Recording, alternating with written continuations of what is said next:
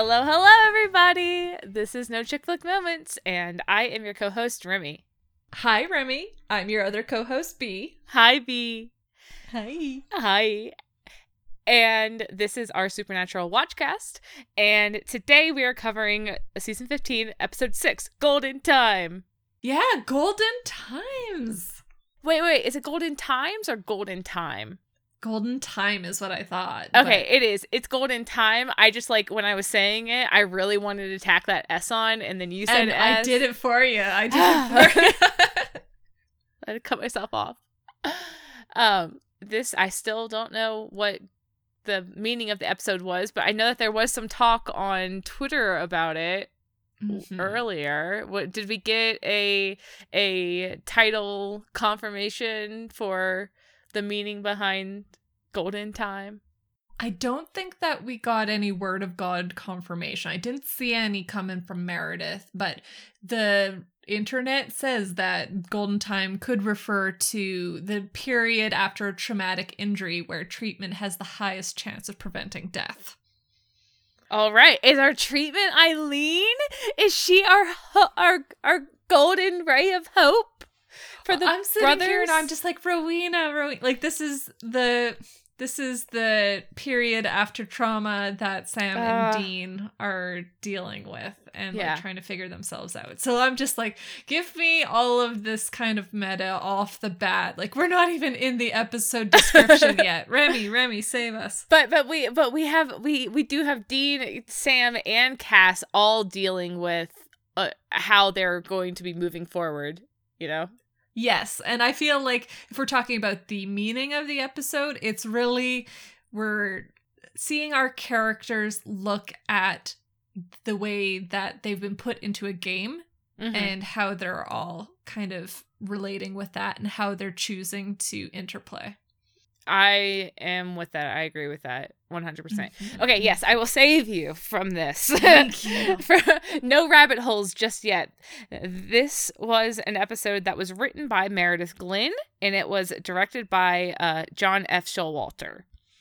It's and so good. It's so good. It's It is so really good. good. Oh my god, this Guys, episode Guys, go was shower Meredith with praise here because I cannot believe how dense this episode was and how light on its feet it was too. Like, holy crap, there's so much content and it just went so smoothly. Yes, it really was. And I was just like, oh, oh, shiny at every fucking scene because it was Mhm. just so good. I don't have I have I don't have a single complaint that I can think of right now, even though I'm sure I'll find one later. I'm sure I'll dig one out. But but overall, like this was a fantastic episode. So yes. uh uh which is which is refreshing after um the last couple of weeks but They've been great episodes, but oh no they've been, great like, episodes yeah It's like Dean in this episode being like, I'm going crazy just thinking about it. right right. No yeah we've definitely had really solid episodes. I was uh, wrong tone when i said that. It was more like uh, uh it's it's a bit of a sigh of of Your your brain is getting into that spa room, that bathtub that you saw Uh. set up, and is just in- basking in the steam, being like, "Thank God I can take a reliever here, and I don't have to constantly ponder Chuck this episode." Yes, uh, yeah. Um so the description for this episode reads, uh Sam and Dean are visited by an old friend. Castiel investigates the disappearance of a local teen. Hmm. Cass is back. Cass is back, and I wanted I missed Cass so much. Talk about a breath of fresh air. Ah, And like talk about missing someone too. Right off the bat, we're starting with Rowena's apartment, and I'm like, Rowena. the recap for this episode gave me so many Rowena feels, and then yeah, the intro we we come right in at Rowena's apartment, and I just oh this this intro was rocking it though. Oh, oh I, yeah. I really loved it. we have this fake neighbor, Jessie, doing a wellness check at Rowena's flat. And upon receiving no answer, she proceeds to enter and then ransack the place. Yes, yeah. We we get a little montage of her trying looking for something and wrecking a lot of jars as she goes. And apparently she has aggro with glass on sight. Like she locks eyes with anything that is glass or glass shaped. And she's like, fuck this thing and throws it on the floor. and and she's she's searching but but she seems frustrated and she's like come on where's the good stuff but yeah.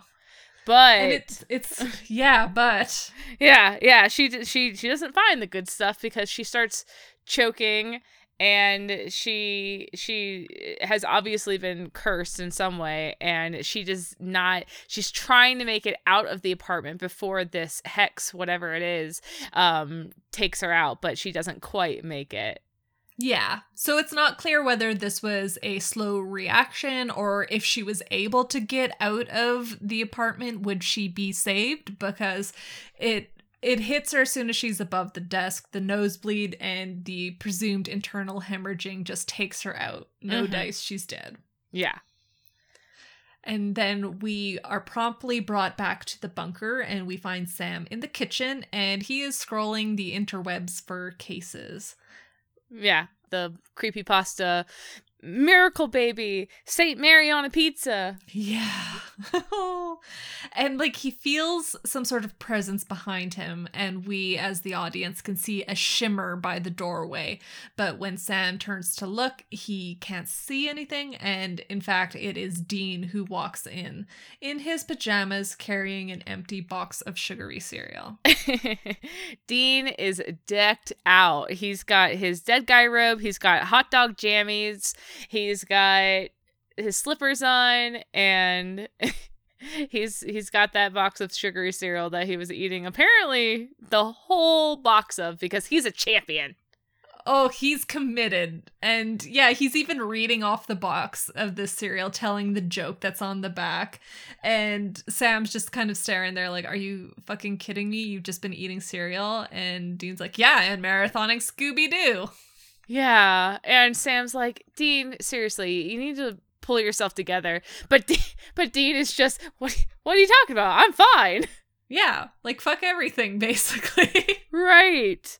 D- Dean Dean is um well wait, so Sam what is Sam saying?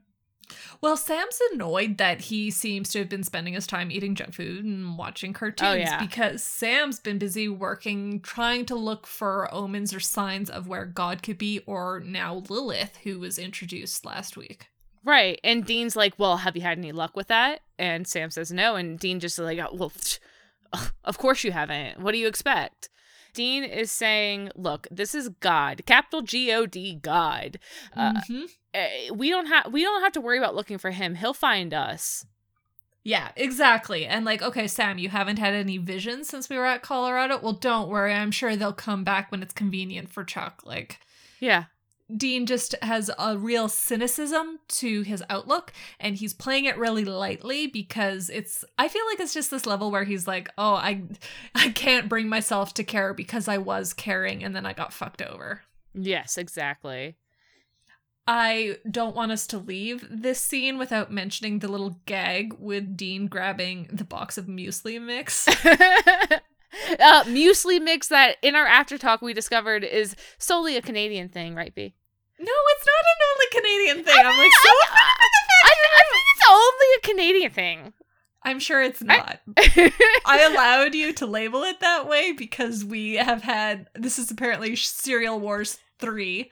But yeah, I don't know what the fuck you're talking about. You're like you're like muesli, right? Just it's, It's it's, muesli. It's the muesli. Uh, it's just it's like what you would feed a horse almost. Like it's just oats and seeds and dried berries. Like it's muesli. and Dean takes that box and he takes a big fucking face full of muesli and and and he no like yeah, no no no no no His body instinctively reacts to just unsugared rolled oats and he's immediately spitting it out. I'm like, God bless this man's comedic chops. I know, I know. His whole everything. It was Yeah. perfect. That box goes right back on the shelf and he grabs his chocolatey crunch or whatever it was Uh-huh. called. And again, I'm not getting into Cereal War 3.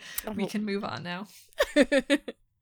but but yeah, it was oh it was so good.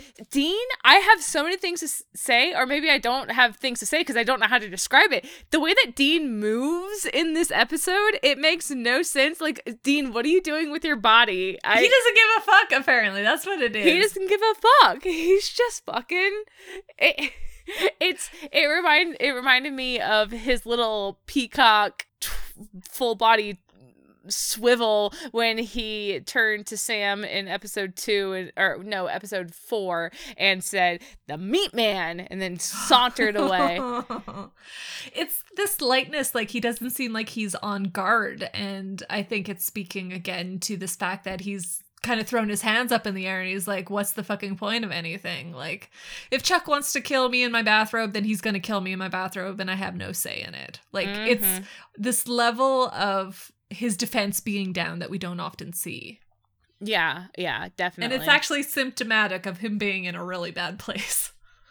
I mean, this is very obviously calling straight back to um uh uh Season epi- 14. Season yeah, season 14 episode 4 mint condition. Yes. Uh yeah, this is Dean in mint condition just lounging out in, on his bed watching David Yeager movies and gorging on leftover Stale pizza. pizza. yeah. yeah. Yeah, he's in a situation he's got zero comfort from, and well, he's going to find comfort his Yes. own way, and it's going to be very close to himself, very personal. Yes, yes, definitely. Okay, next scene. Cass. Next scene. Cass. Cass. Cass cannot wait for this bait and tackle shop to open before he gets to it.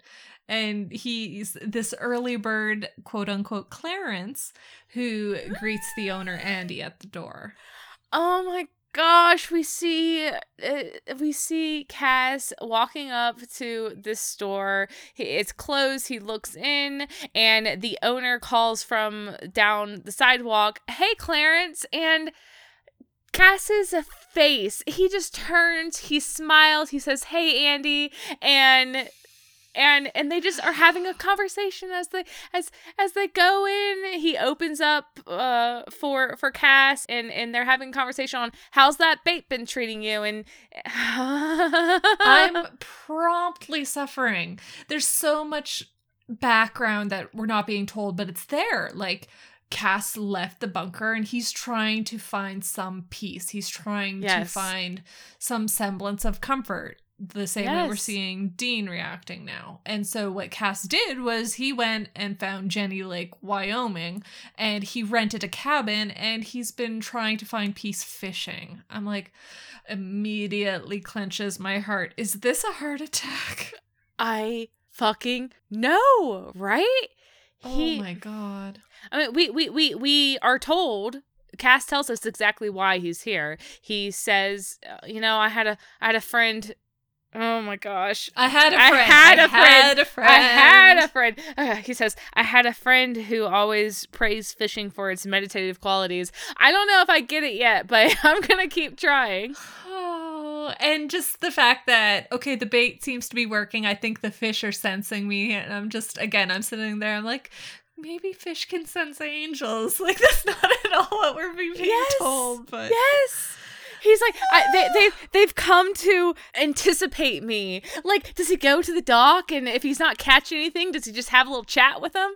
how long does he stay out there? Like you can hear the fondness in my voice. Okay, I love everything that's happening here. I love everything that's happening here. Cass does not love seeing Andy, our owner Aw. here, cracking open a bottle of liquor at 9 a.m. And he's kind of like, okay, um, Andy, is everything all right? Yeah, yeah. Andy uh uh has a little hottie toddy going on with some uh, whiskey in his cup of coffee, and Mhm. and Andy uh, says, uh, "Well, this morning was kind of rough. Uh, I volunteer for the volunteer fire department, and we pulled a body from the lake this morning. It was uh, a young man, a missing kid. What what was his name? Shane Coogan or Yeah. Coogan. Yeah, Shane Coogan. Um, he drowned, and they found his body earlier Yeah. that day. By all accounts, should be a drowning, but hey, he's been drained too, like exsanguinated. I'm like, this is the episode of exsanguination. Mark me down right now. okay. I'm sorry, it's not that profound, but I'm like, uh, my notes have it like three or four times. I'm like, uh, this word was my word of the day. Uh, exam, uh, exam. I'm not gonna be able to say that word. Sorry. Exsanguination. Exsanguination. Got it in one. He's debloodified. yeah, that one. So we're already on Cass's side here, kind of puzzling out. Okay, this sounds curious, and we're left on that note to return to Sam, who is now outside the bunker. He's jogging at the lake. Oh my fucking god. Oh my fucking god! Oh my fucking god. So, like, literally, every single scene this episode is just a gym. It is a gift. It is Beautiful. It's multifaceted, multidimensional. We're getting so much light. and and so much depth and insight into our characters' routines and Yeah. mindsets without actually talking about it. And I just love it so much. I love it so much. Yeah, like we had Sam. He was. He, you can tell he's stressed out trying to find out about God and Lilith, and so it's like he's gone jogging. So this is Sam taking a break. This is Sam trying to throw himself his into his routine. Like exactly, yeah, to reset. Yeah, yeah. And he's jogging and but he senses something weird and uh his breath fogs before him and he turns and he sees this flickering visage of Eileen. Yes. None other than Eileen Leahy. Yeah. Yeah. Yeah. Yeah. So that presence he was feeling before in the bunker, the presence is now able to reveal itself as Eileen. Yeah, and Sam is, I mean, taken aback, but his face, he's just, I mean, it's Eileen, and she, and and we cut to the bunker, and now we have Dean, Sam, and Eileen all, you know, talking about what has happened here. Yeah. So, eh, talking about the hidden background things that are going on here, Eileen wasn't able to reveal herself before because of the warding that's on the bunker. So, now that she was able to meet Sam outside, Sam and Dean will have done something with the warding. So now she can manifest inside the bunker. And she's using this opportunity to fill in like, here's what happened since you last saw me. Yeah, yeah. The hellhound that killed Eileen, we conveniently leave out Ketch in this. Known Um, fucker. May um, he rest. Aww. I okay, okay. I'll let it go. I'll let it go. Yeah, I I don't hate him, but these types of things where I'm like, mm, I can feel my aggro bar like lock on sight eyes. I'm like, okay, that fucker. Anyways, Yeah, yeah. So so the hellhound that killed Eileen dragged her soul to hell. Um and now I am thinking about Jo and Ellen yep. who died in a similar manner, but yep. oh Oh, so um Eileen has been in hell. She escaped when the doors cracked open um and she just hauled ass out of there. Yes. She was well gone by time that barrier was put up, which means that she was outside of the radius of Rowena's spell to suck up all the demons and ghosts and bring Yeah. them back into hell. Yeah, when she got out, she wanted away. Yeah. It- it- hell, okay, it's there. I'll go 200 miles in any direction. Bye. Yeah, yeah. Anytime that she speaks of hell in this episode, it's it's a fresh trauma. And yeah. yeah. Um and and she's saying I've been trying to show myself to you guys for a while, but this ghost thing isn't exactly easy. But I know how this ends for me if I stay here where I am now. Ghost will like I'll go crazy and Yeah. and and I'm not going back to hell. So I was hoping the reason I'm here, I'm hoping that we could find a way to get me upstairs. Yeah, like can I put you down as a reference on my CV Yeah. and submit that to heaven because I can't stay on earth and I am certainly not going back to hell. So, there's only one direction we can really see. And Dean just uh breaks the bad news right off the bat. Yeah, he says, you know, eh, eh, even if we could, it wouldn't matter. Eh, any soul that's been to hell can't go to heaven.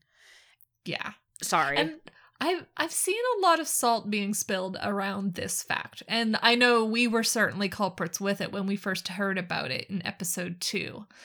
This it it feels like a break to canon, but really what it is is we were sitting in the dark with Sam and Dean with regards to what happens with souls that have been to hell.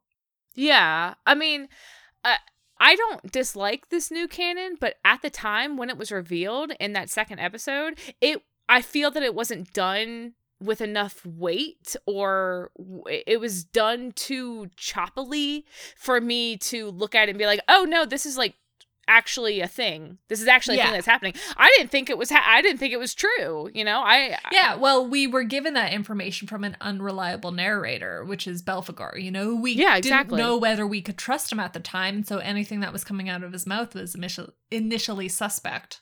I still think that we have like uh, weak foundations on this, but since we have had that word from God that uh, no, this is actually true canon and something that you know is obviously going to be in play for the rest of the season, I, I'm like I'm fine with it because it does make sense from a from a like narrative level. Like Yeah, uh, Chuck does as he pleases exactly. and you know, when the Winchesters were in Chuck's favor, Chuck can place his pieces however he wanted to.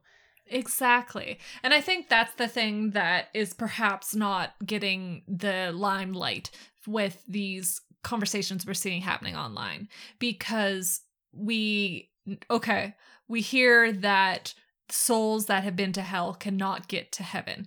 And that is such a break from what we have seen with characters that we know. But that is because the characters we've seen who break this were done intentionally by Chuck. Chuck was Uh-huh. moving the pieces on the board however he saw would best increase the drama for his favorite characters. You know, he's going to set up the trial that you have to rescue a soul from hell because that's going to make them think of Bobby and then that's going to give me so much drama and like he sits there in his bathrobe and is just kind of like pat, pat, pat, this is such a good idea. I'm a genius. So with all of that in mind, it makes a lot of sense. Like if you just have that lens to say Chuck was breaking the rules before because it put the story to a place that he saw fit. Yeah, and they're rules that Chuck set himself. So, uh, that being said, uh, I still was sitting on my couch yelling at the TV. Belphegor told you this. You don't know anything. Oh yeah, I know. Like that's the hard part right now is that again, like the characters we sit there and go, what is Chuck's machinations and what isn't? And so like it was Belphegor lying with this? Was he telling the truth?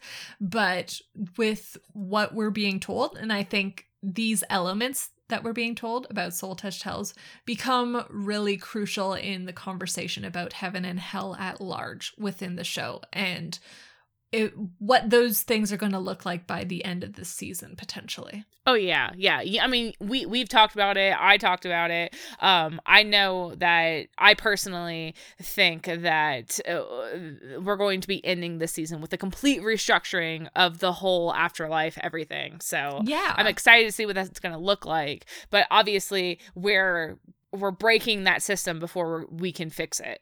You know. yeah like we're seeing it as unjust and we are right as people to say that this is bullshit you know this is unfair but we are not right as people to be like the writers don't know what they're doing No.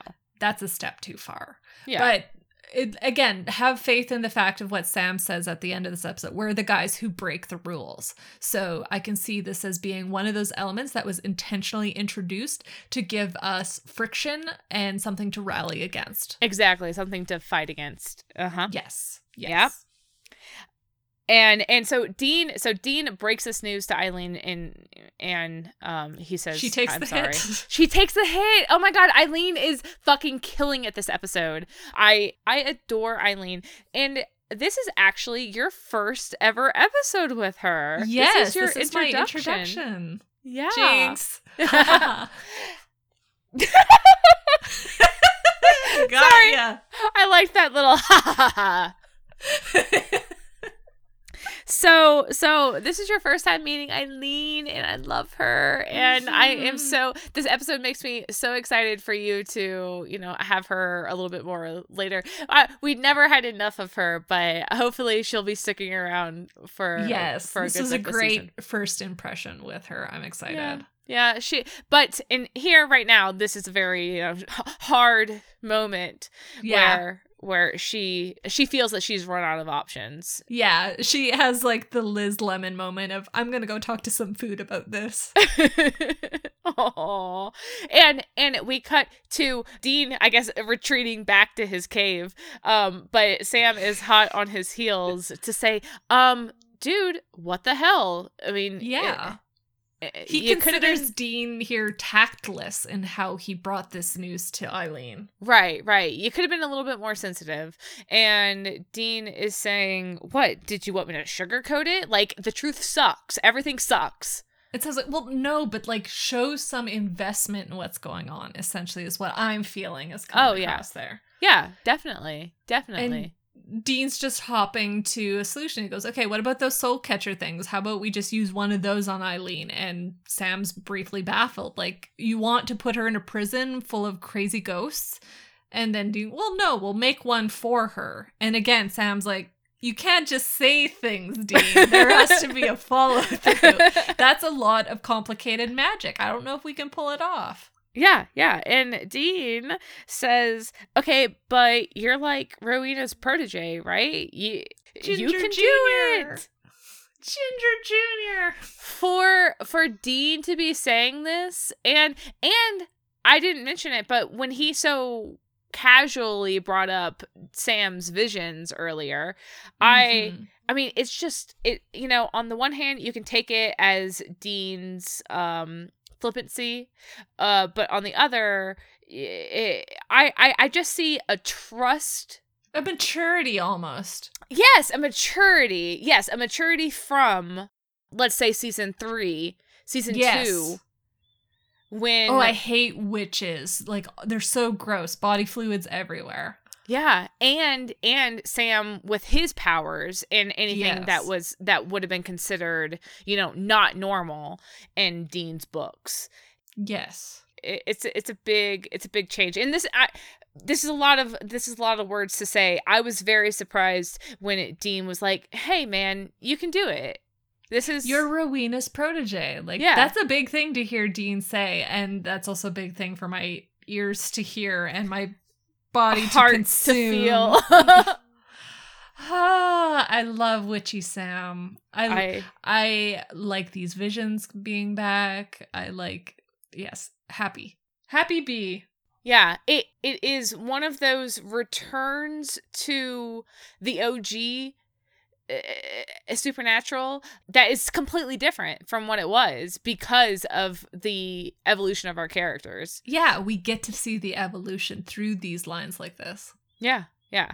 So so I am very here for it. Yes. And so Sam's kind of listening to what Dean's saying and saying, well, even if I could do this spell, I'll need Rowena's things to do it. And Dean's like, well, like, I don't make the rules, was one of the things that he said regarding Yes. the souls of hell. Yeah, he's like that's how it is. I don't make the rules. And and this is this is the scene where I'm like, "Dean, what are you doing with your body?" Because he's like dancing in place practically. He's just like, "Whatever, man." He has big motions. Like, there, these motions of his body are betraying the emotions under the surface. Yeah. he- he's acting like, well, like this is A plus B plus C, like this is what you got to do. But you can see within him there's this frustration and it's carrying through his body language. Yeah, yeah. It- because Dean is saying, "All right, yeah, you just you know you need a crystal. Go to Rowena's Flat, get the crystal." And and Sam's like, "Well, I was meaning to go to get over there ever since you know everything." And and Dean's just like, "Cool, see you later." Going back Yeah. to my Scooby Doo, and and Sam is wait what? No wait, you're not coming with us. And it, Dean again that kind of like a frustration that that just flippancy. He's saying, "Come on, man, this is a milk run. You got this." Yeah. And this is where Sam calls him out. Yes. Sam goes, Ever since God got back, you've been acting like there's nothing we can do. Like nothing matters. But we can do this. Like this matters. Yeah, this it's is again big. trying to make Dean connect with things around him. right. This is important. This is Eileen. Like you should care. You need to care. Yeah. And and Dean can't. He doesn't. Yeah, because again, Dean said, I don't make the rules. He's looking at this as a rigged system. And so if it's rigged, he doesn't want to play. Yeah. Oh my gosh. Yes. Exactly. Yeah. So Dean's just not swayed by this speech from Sam. And so Sam's going to have to foot it alone with Eileen. Mm-hmm. Mm-hmm. Back at Jenny Lake, we have Cass, and he's at the sheriff's office and he's pleading with the secretary, trying to get a meeting with this Sheriff Roy. But apparently he's getting his hair cut because it's Tuesday. Tuesday. And, like, if you see this man, as we will later, I'm like, this man gets a haircut every Tuesday Every Tuesday. with that bald pate on his head. oh my gosh. I, I I love this receptionist. We kill it with these extras. I love her. I love uh, everybody. Mhm. Yeah, she's pretty great. Yes.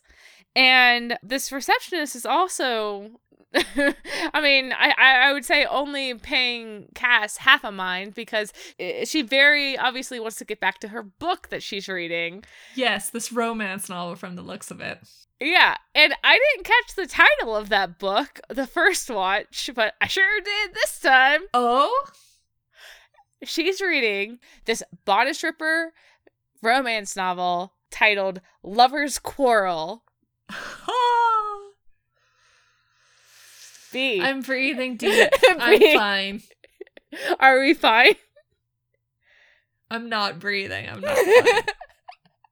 we have Lover's Quarrel staring Cass in the, face. limited oxygen still in my lungs to tell you I'm not fine. It's fine. It's I'm fine. dead now. So so Cass is just okay, I'll wait here then. And Yes.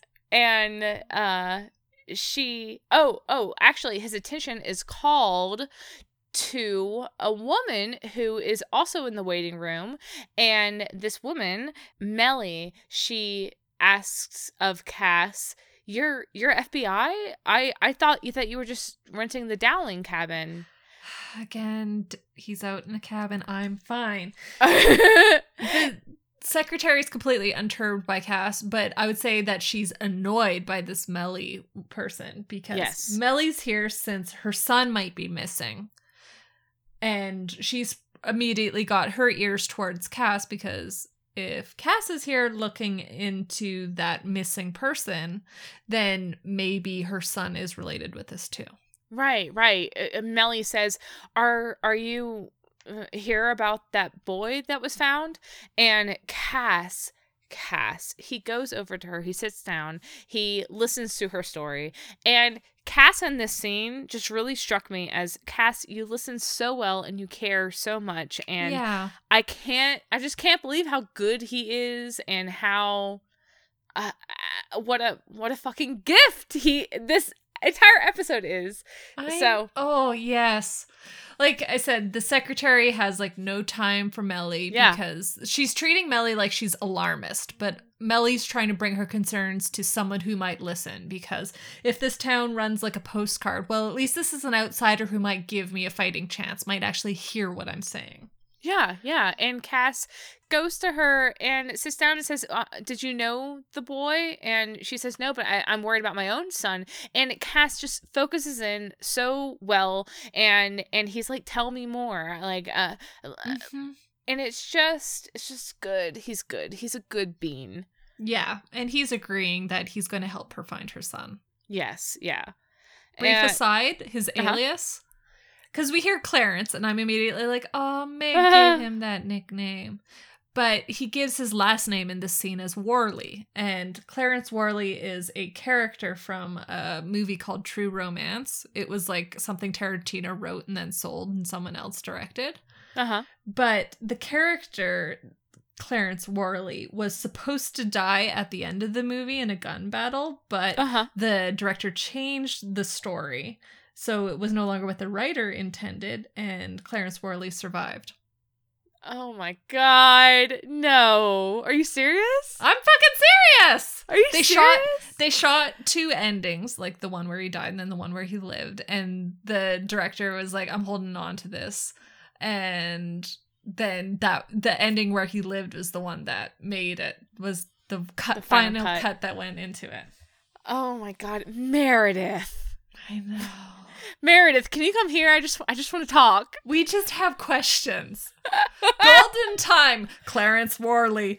What does it mean? Lovers quarrel. Scream! You gave We're us the you, you gave us the bunker washroom this episode. I died. We're I- not there yet. I I, need. I I literally need the yelled. fucking loophole spell because I fucking died. We're gonna paper rock scissors. Which one of us gets resurrected? Jesus.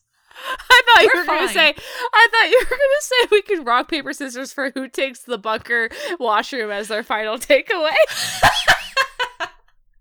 because I mean, uh-huh, Holy! I my eyes were immediately like, we're going through this frame by frame. it was okay. So We're fine. we're fine. yeah, we're back to Sam. Yes. Sam is refueling the Impala for their trip to Rowena's, and he's chatting with Eileen and apologizing to her because he just wishes there was more that they could do besides trap her in a rock. Yeah, yeah. And eh, he says, I hate this. I just want something better for you. And Eileen says, This is this is better. Uh, I i- if this is what you can give me, then I'll take it because I do not want to stay here, lose myself, and hurt people, and I can't go back Yeah, there. more, I feel like more importantly, it's not hell. It's not Yes, going exactly. to be hell. yes, and- yes, Sam is feeding along that lines, going, you know, I remember my time there, and talking about it helps. And I, I had the moment where I'm like, remember when Sam and Rowena in Various and Sundry Villains were sharing their mutual experiences regarding Lucifer, Lucifer. and like, hey, here's our trauma, and we're airing it. I'm like, Rowena is everywhere. In her fingerprints are all over the scenes and I'm not fine, but I'm fine. Well, exactly. Uh, Sam is standing here where where uh, Rowena is a presence in everything in this episode, but Sam is standing here and saying talking about it helps. Talking about his experiences in hell. Now, who have we seen him talking about his experiences like really honestly sitting down and connecting with someone about those experiences in hell? Yeah. Only and in a way that he didn't have to front, you know? Like when it comes to Dean, he wants to shelter his brother from certain things because he knows Dean will take things in a very hard manner. He'll take on burdens that don't belong to him. Well, Dean, you know, they really didn't have conversations about Sam's time in hell. No. Um, eh, I because think, because like that Sam, relates to it. Yeah, yeah, Sam was just so struggling with it that uh, Dean was just trying to help him keep it together in any way that he could, which at the time was self harm. Yeah. Yeah. But, um. Uh, but but I, I don't think that's the talking about it that Sam was talking about. No, it really did draw my attention back to his conversations with Rowena. Like Yeah. here is a objective third party we could call it because they were still kind of growing close at that time Mhm. where you could sit down and kind of shoot straight you know i know you're not going to take on my trauma anymore i'm going to take on your trauma but we can share our trauma and lift each other up with it Yeah. Yeah. so that's what kind of hand he's trying to extend to Eileen now. But Eileen's like, nah, my, my trauma's pretty fresh. I think I'm gonna let it, you know, just I'm gonna let it sit in the cooler for another 30 to 60 years and we'll talk about it later, maybe. Well, well, I think that Eileen really does appreciate the offer, yeah. but she says not yet. Yes. I can't not yet. Yes. She everyone has to process in their own time. And so I think it was really good of Sam to put the offer out there. Yeah. And I do believe her when she says, I'm not ready, but when I will be, you know, you're the one that I know I got an ear with you. I know you'll listen. Mm-hmm. Mm-hmm. So it's a really tender moment. Yeah, um, a really tender moment. Sam looks to her and signs, I understand.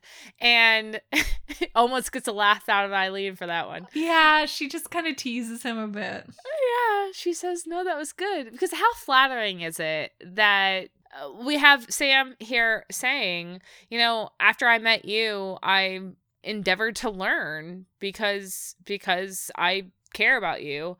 And yeah, well, uh, maybe not just even flattering, but like the it's like the base level of decency yeah. that someone is meeting and they're saying like I'm doing this because I want to meet you where I don't want you to have to constantly walk to my side and sit there. I want to meet you on your side too. Yeah. Yeah, exactly. And I say flattering, but but Because it's for her.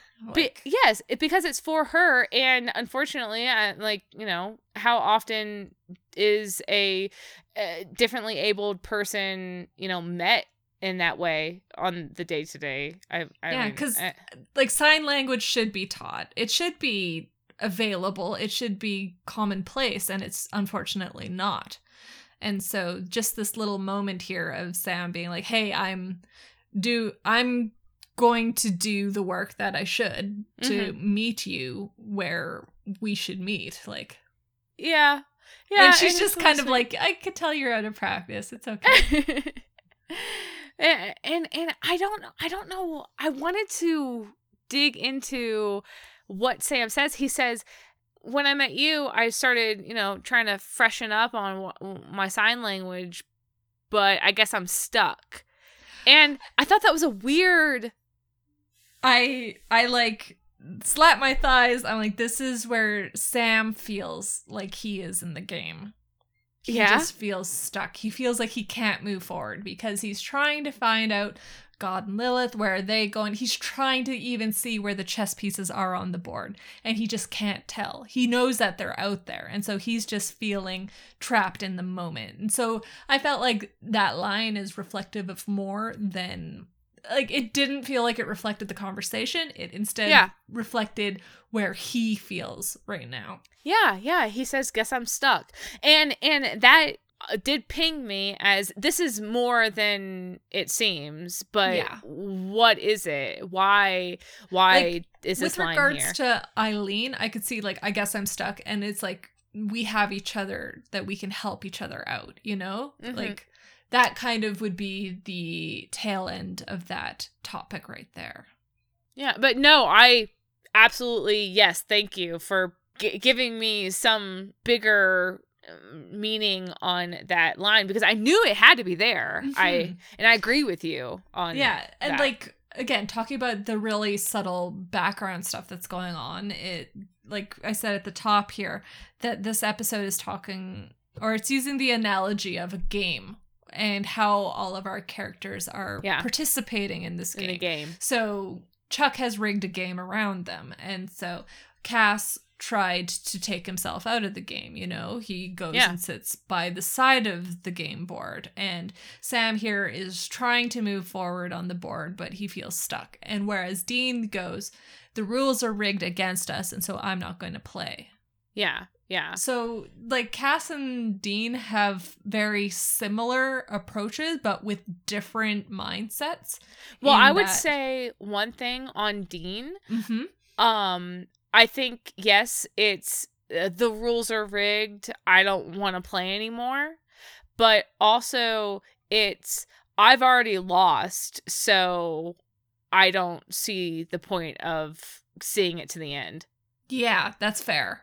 Because maybe to Sam and Cass the board game, you know, it's like Monopoly or Game of Life or something like that. But for Dean, he feels like he's been playing slots, you know? He Yeah. puts the coin in and the machine's going to do what the machine's going to do and odds are it's going to just take his money. Yeah. Yeah. So he doesn't see the point in participating because it's just going to bleed him dry. Yes. Oh, yes. Good good analogy. There we go. We're at Vegas this episode, guys. But but that that game analogy definitely runs through this episode. Um we mention Mhm. it multiple times. Mhm. So And that's it's what we're very to light be. hand through it too. Like the first watch, I wasn't picking up on it, and then the second one, I was eyes emoji at every time they were talking about the rules and things being rigged. Right, right. Yeah. Yes. So they've filled up with gas, they've continued their drive, and now they park outside of Rowena's apartment. And we have a brief glimpse of this moving truck that's also parked there, but Sam and Eileen just head inside to the apartment. Yeah. And there's a dead body right on the threshold. Yeah, like, oh, I didn't realize you were decorated. Eileen, uh, Sam, who's that? and and and Sam is I I don't know, but they investigate and they discover that she has a tattoo that marks her as a witch. Yes, it puts her as a member of the Order Maleficarum, and I liked Eileen initially, like she's goth, and then no, she's a witch. Oh, okay. Oh my gosh. But but so Sam reveals the tattoo and then Eileen says so she's she's goth and Sam says no, close. Uh she's a witch. it was so cute. yeah, I just Mhm. and uh and that's a big question mark. But we go so many scene cuts. Well, there, as they were looking through the apartment, we kind of panned across this one mirror, and Oh. it shimmered, and it was showing like it was scrying. Yeah, and it's not just showing like it's scrying. We see again that moving van and we see what's inside and we see two women uh, over this this scrying mirror. Yes. And one is a Samara looking type character. We we had to like toss hands last night about which one Oh. of us first thought of this character as Ezra Miller s. you can have it. I don't even care anymore. we can have independent thoughts and then collaborate.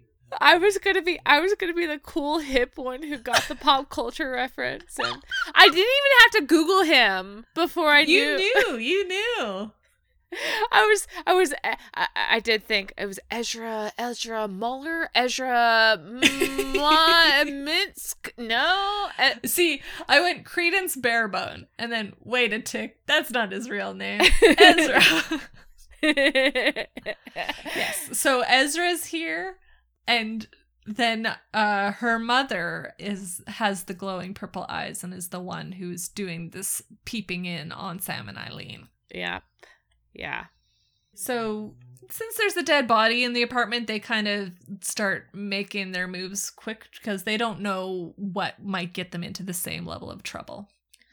And we go to the next scene with Cass and this Sheriff Roy is finally there in person. And again, that haircut, I don't know what he's paying for it, but he could do it at home.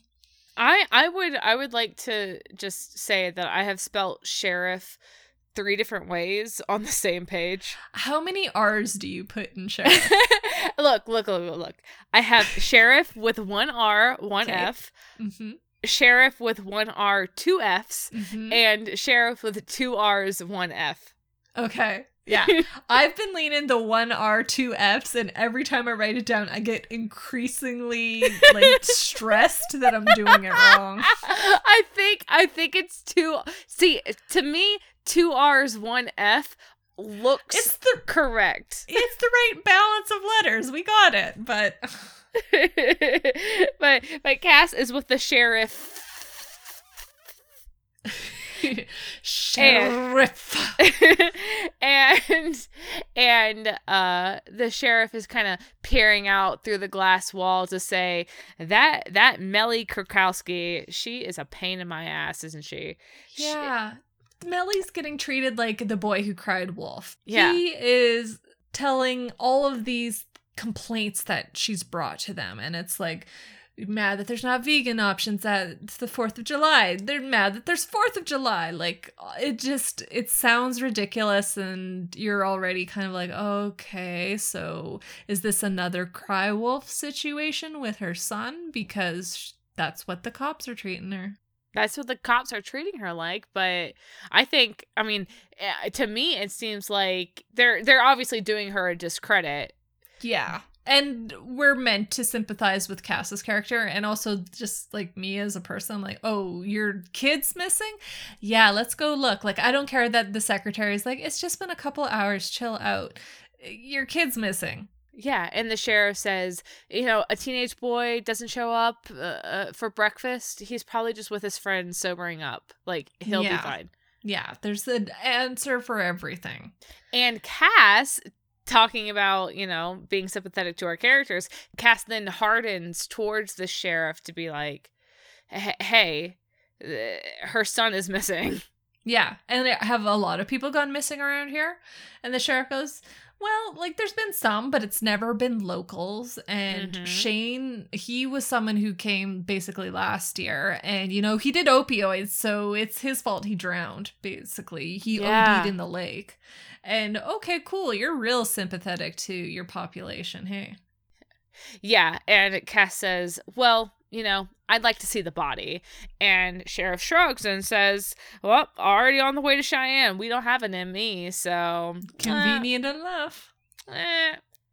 And Cass rolls his eyes and says, "Well, then I'm going to need to see everything you have on any recent missing persons reports." Yeah, I'm gonna need all the casework regarding this. And Yes. at that, the sheriff challenges him, being like, "Okay, like, can I speak to your supervisor? I gotta Mhm. confirm why the fuck you're out here snoozing around this shit." Mhm. Mhm. And here And- we go. And and then we cut to the bunker and there's a phone Mhm. ringing and i'm on the floor and This is one of my favorite things when Bobby did it, and it continues to be I one of my favorite things. i know we have dean entering into the war room and he approaches the side table and there is just this jumble of burner phones each with a different label and the bobby cell jumble i I it- it's it's one of my favorite things and I it's such a great callback and again for the 15th time I'm going to say every single scene here has this little nugget of gold that just Glimmers lifts me up. fills my soul with light and tells me truths I've never heard before. it's so good. It's so it's just these little details that that bring so much depth to everything that we're seeing and I love it. I love it. I love it so much. So Yes. we have Dean and he's looking for the one ringing cell in these tin In this rat's nest of charging cables and- yeah. And and he, he's like, okay, we got to get a better system for this. But he finds the FBI phone and he flips it open and he says, "Hello, this is uh Assistant Director Kaiser." Yeah, and you know what? They're clearly so excited to talk to each other. I mean, Oh. end of last episode, it was clear Cass wasn't even answering Sam's messages, and here he is obligated now to talk to Dean. Oh my god. So so Dean says, "Uh, let me speak to my agent." And the sheriff passes over the phone and Cass's grumble here His eye roll, like his eyes froze during the roll, and he's just staring at the ceiling, like, God, I know you're not there to help me anymore, so I'm just gonna say fuck you personally for making this like Oh my god. Cass says yes. Just hello. Dean is is like, "Hey man, long time no see. Where the fuck Yeah. you been? Getting messages? Yeah. So you're not reading them? No. Like it's just one word responses basically coming from Cass here. Yes, yes. And Dean's like, well, you know, eh, if you care, Chuck's back on the back in the game, back on the board. I think he says, Mm-hmm. yeah. Ch- again with that game metaphor, Mm-hmm. God's back. Back on the board, and so you need to watch yourself and and check your damn messages. Yeah, maybe just check your messages and then promptly hangs up. I mean, yes. honestly, and I'm like, I can so relate because when you have someone that you're struggling so hard and like you know they're leaving you on read or like they're not even messaging you at all, if you finally get to talk to them, you just have that like spiteful fuck you kind of feeling of like, now you have to talk to me. Uh, but but Dean wasn't reaching out to Cass. No, but he's indignant on behalf of his brother because Sam's clearly been putting in effort here. Dean, I'm just I'm still mad at you. But Dean's- I- I get Dean, it. again, he's got his big motion flippancy body language because inside is just really painful. He really sucks at roulette. No, slots. At slots. Really sucks at slots. Here is where I have lovers quarrel all caps bold back on my page. Um I really liked that even after Dean hung up, like you see Cass have this moment where he just presses the knuckles to his eyes and then puts the phone back up and he's like, Yep, yes, sir. Thank you, sir. And then hangs up. Like, yeah. Yeah. fuck. I know. I mean, it's I can't tell here. Well, one, I love that Cass is sticking with his guns. He Yeah. says I needed to get away. Um and two, we now see that Dean is still in that place of self-righteousness in his anger towards Cass. Yeah. And it's also this level of like Cass icing them out is going to exacerbate Dean's Uh-huh. anger. And Dean, his wrath when he's speaking to Cass, like Cass gets on the line and is just expecting a reprimand, you know? And so Mhm. it's just more of the same of what he had before, you know? Why does that problem always seem to be you? Yeah. So Cass also is sitting there like, why the fuck do I want to uh, even talk with you when it's just more of this? So like they're both just in this really headbutt of a situation that could be cleared up if they could sit down and talk. But again, we don't get the therapy hour outside of that one episode in season 13 that I think about a lot. And I'm pretty sure was Meredith too. God damn it. Was it? Oh my god, was Maya a Meredith episode? I think so. Oh my god. Uh, oh my god. Okay, okay, yes. We're fine. We're good. This is our therapy hour. Yeah. The sheriff, the the sheriff kind of looks uh, at Cass and I, I I like to think that the sheriff was just like, "Okay, you're having a bad day. I'm going to get you I'm going to get you what you need." Yeah, it was enough authority in that moment that he's like, okay, yeah, you were back. I'm no longer sniffing your bullshit, and he'll get him the files. yeah. So then we jump back to Rowena's apartment with Sam and Eileen, just unable to find anything of value in this flat. Nothing but junk, they say. We've got the the witchiest thing in the room is a deck of tarot cards. Yeah.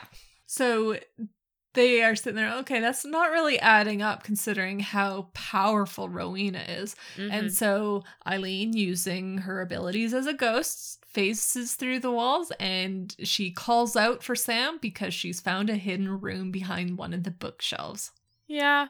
Sam pushes in the the fake bookshelf or the hidden door behind the bookshelf and uh and Eileen is standing in front of a wall of goodies and she says, "Ta-da! Mm-hmm. She's got her little jazz hands out and everything. I stand. I love her so much." She's so bubbly. I love that.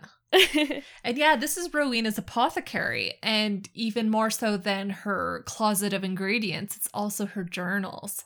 Yes, this is what Sam is immediately drawn to. She kept journals, all of her spells, all of her thoughts, all of her notes.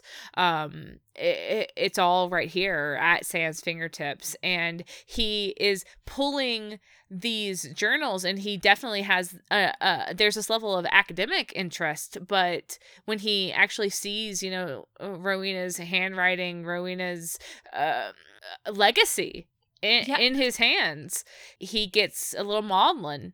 Yeah, well, it's an intimate thing to be holding someone's journals and also to know that she cared for magic. She cared for her craft so wholly that she kept track of all of the spells that she did. She kept track of every one that she worked because it was critical to her to kind of keep that knowledge alive. Yeah. Yeah. Eileen approaches Sam to say, you know, hey, you miss her. I see that you miss her. And mm-hmm. Sam d- does and he he says he says I was the one who killed her because yeah. the universe just hates us. Yeah. Apparently. I really liked how he did it. Like she goes, "You miss her." And he goes, "I killed her." Her yeah. idea. But just again, she was the one who made this sacrifice and she did it on her own terms. And I like that he is pointing out her relationship with magic too. That, again, going back to the game metaphor, Rowena knew the game was rigged, but she used magic as her way of controlling things. Like, yeah. It's again, we're getting Rowena's fingerprints everywhere. We're getting real tastes of her psyche and what her motivations were and how important magic was to her, to her day to day, and how she used it to justify her death. I believe in prophecy. I believe in magic. And this is the way things are going to go. It was her exerting control up until the very end.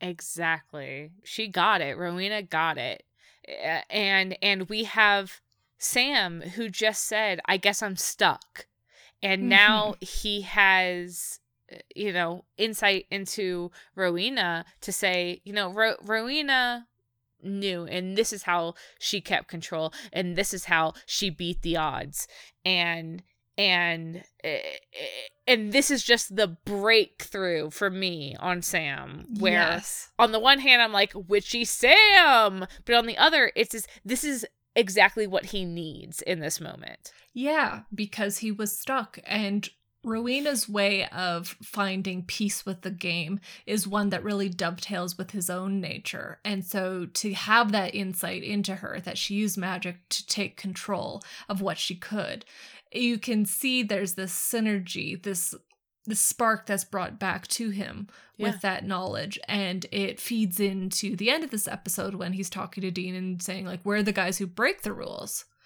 He's yes. finding his footing by learning about sort of the women who are in his life and how they got their own footing.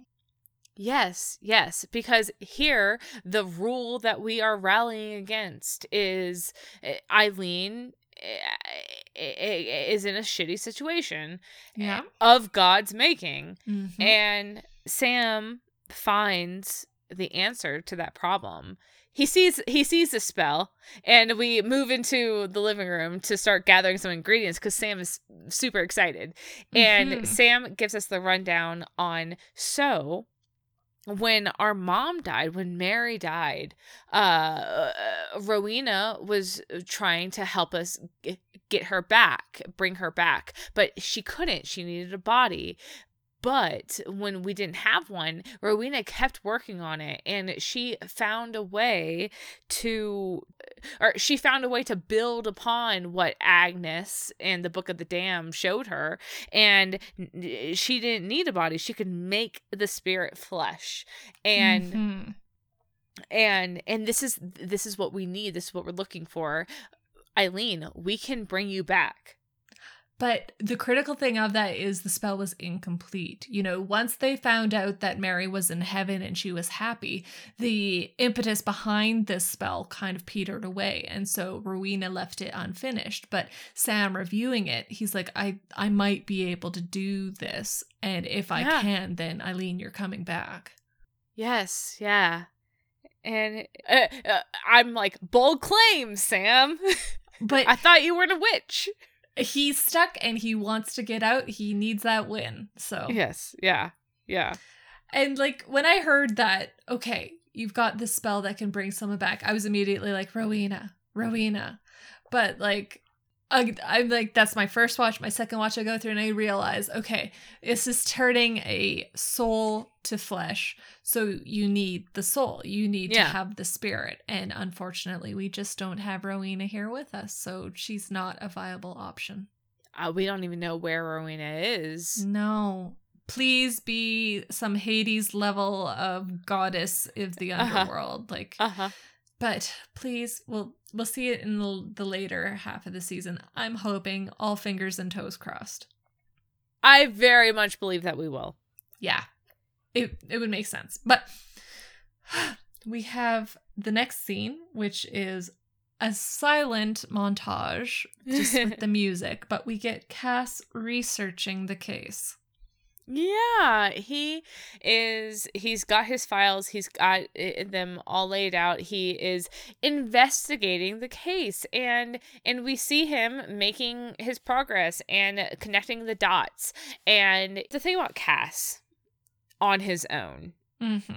Is that Cass has never felt that he could be on his own. We've seen him try to take on this hunter role before and failing at it, bluntly put. he feels like he's bad at it and his track history is showing it because wasn't there an episode in season 12 where like he was trying to work a case and it, he basically tucked tail and ran yeah, he was trying to work a case and the the monsters got away before he could even do anything about it. And historically, I mean, that's uh, how Cass has struggled with his, I guess, aut- aut- autonomy. well and his relationship with what uh, he's supposed to do and what he wants to do Yeah, because he he wants to help people. He wants to be a hunter, but he doesn't know how, and and he's never been good at it, and he doesn't know how to get good at it, and all these things. Um, and when he fails, he just feels it so deeply, and and here we see a confidence in him that we have never seen before.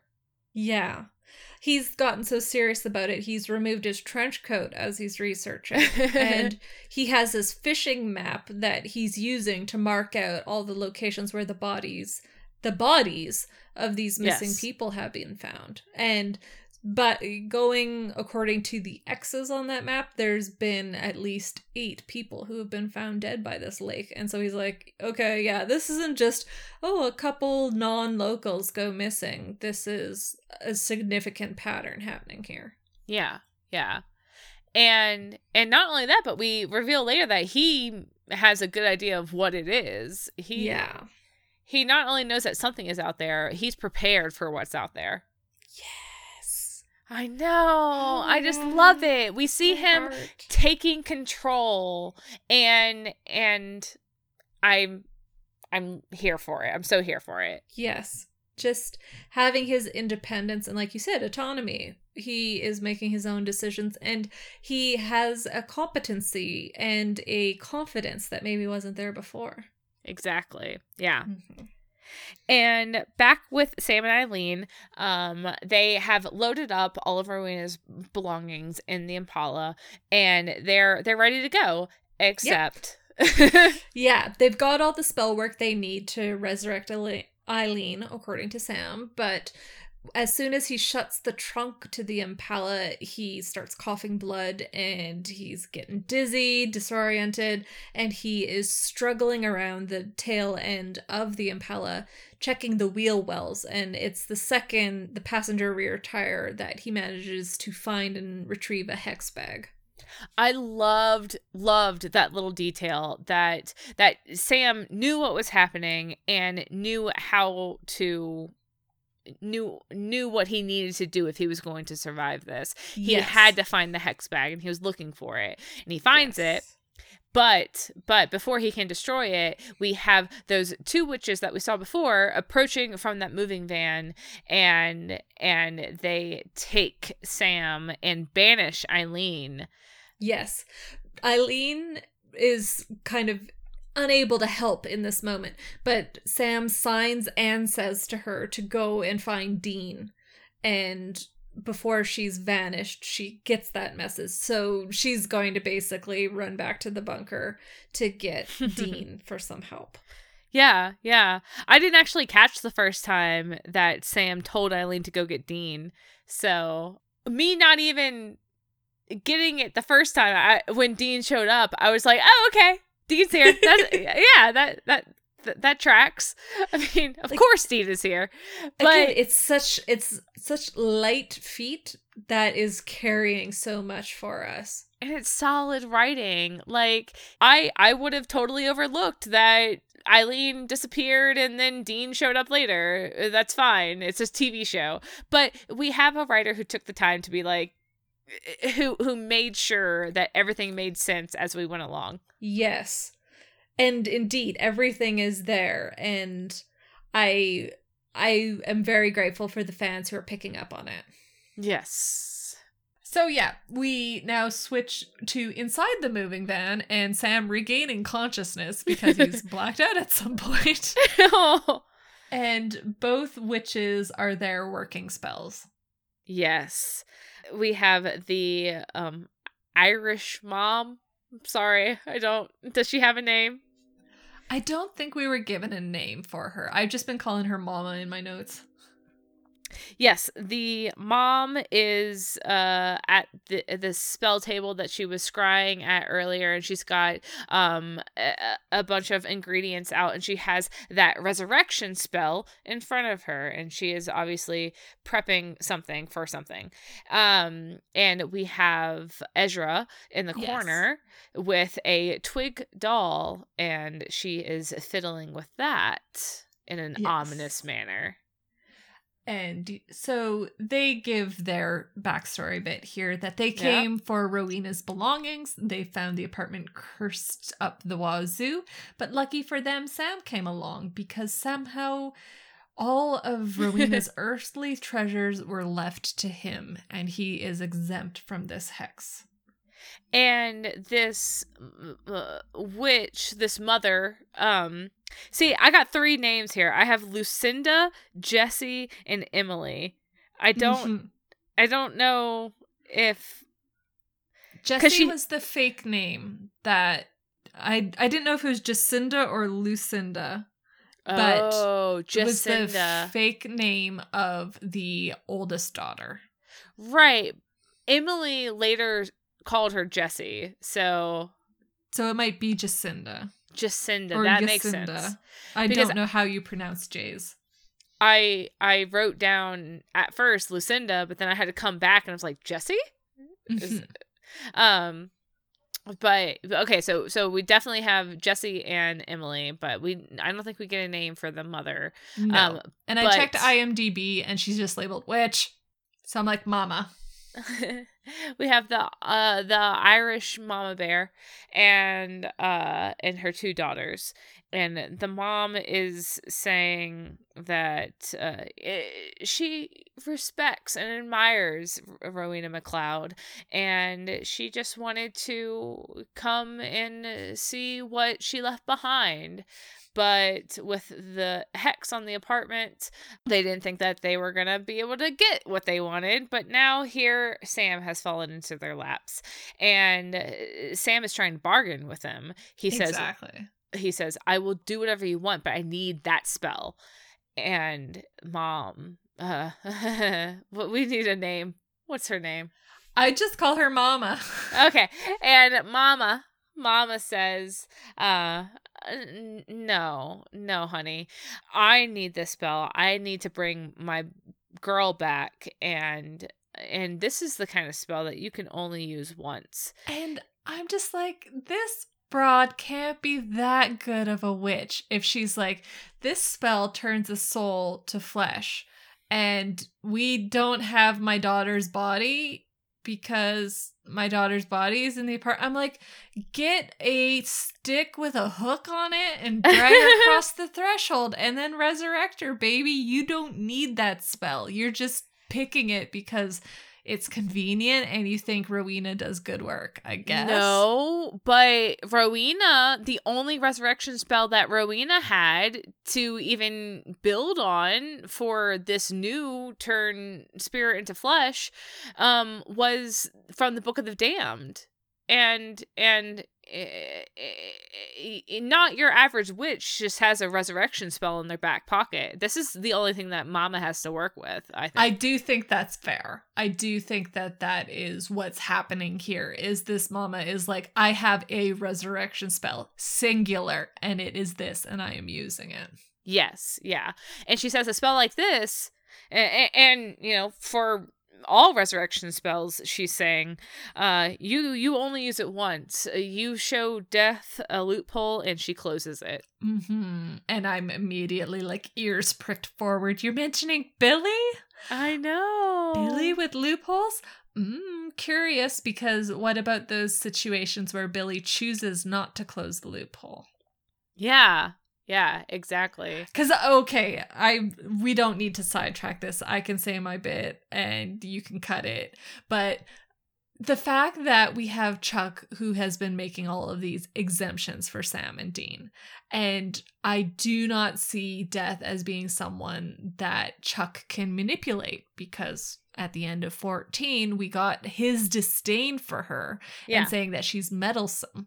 So not only is Sam and Dean getting favors, quote unquote, from Chuck, but Death herself also looks to them as I will give you situations where you can bend the rules because you are so significant at play. And we had Billy the Reaper who would say, No more. Mm-hmm. I, I'm not bending the rules for you. You don't get a pass the old death and then even when she became the new death she said the old death you know he he had his way of doing things and as far as i can see it was chuck bending the rules at will and the old death was either amused enough by it by the winchesters himself mm-hmm. or just didn't care and now we have the noob death who uh, on the one hand, you know, it does have a high opinion of the right order of things, but also sees value in the Winchester in keeping that order. Yes, I agree. And I think that where that comes into play, where those scales even out, you know, when does she make exceptions for the Winchesters? When she knows that she needs the Winchesters in this uh, game of chess against God. Yeah. She needs to keep her soldiers on the board, and she has Sam and Dean in her back pocket at these mm-hmm. crucial times. Yes, yeah. Ooh, I'm so curious to see how this plays out in the season. Me too.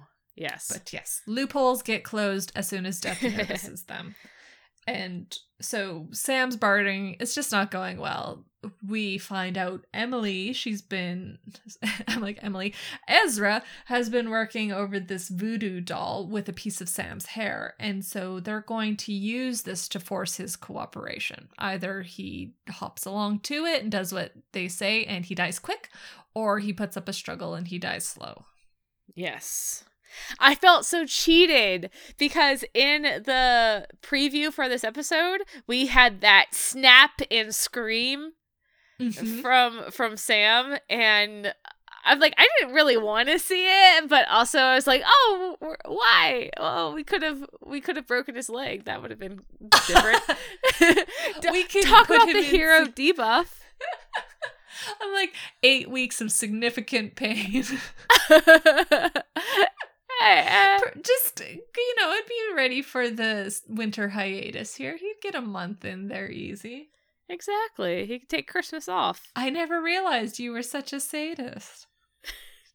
no. but it always bugs me when something that's in like a movie trailer doesn't make the final mm. cut and it, it's just like you lied to me I'm gonna say I really love the foley that goes around this doll and like it's snapping and it's crackling and all I'm like there's Yeah. something very primal where my lizard brain is like, yes, stick snack good. it is good. I like I like this this prop and this uh this narrative tool in this voodoo doll. It uh it's really cool and different and fun. Yeah. And we have this we have Ezra who uh, fits this part really well. Yeah. And it's also interesting to have this doll that is controlling Sam outside of his will. And I'm like, mm, this is a good little element that reflects upon the situation that they feel they're in, you know? Yeah. That they feel like the environment is forcing their behavior. Now we have something that is actually forcing their behavior. You know, you are no longer able to make your decisions because you are under complete duress. yeah, coming coming back to that puppet. Mm-hmm. Uh, I'm like, all of these in the game. elements. I'm like, is this a metaphor? But I'm never gonna get over. Is this a meta? Is this a meta? That's me eighty percent of the time on this fucking podcast. I love it. Yeah. So so So, new scene.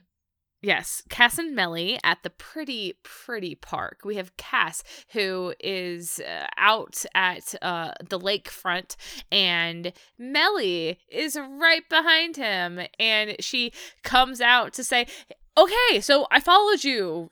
Sorry, not sorry. I need to find my son." Yeah. And if he's investigating, then she wants to help.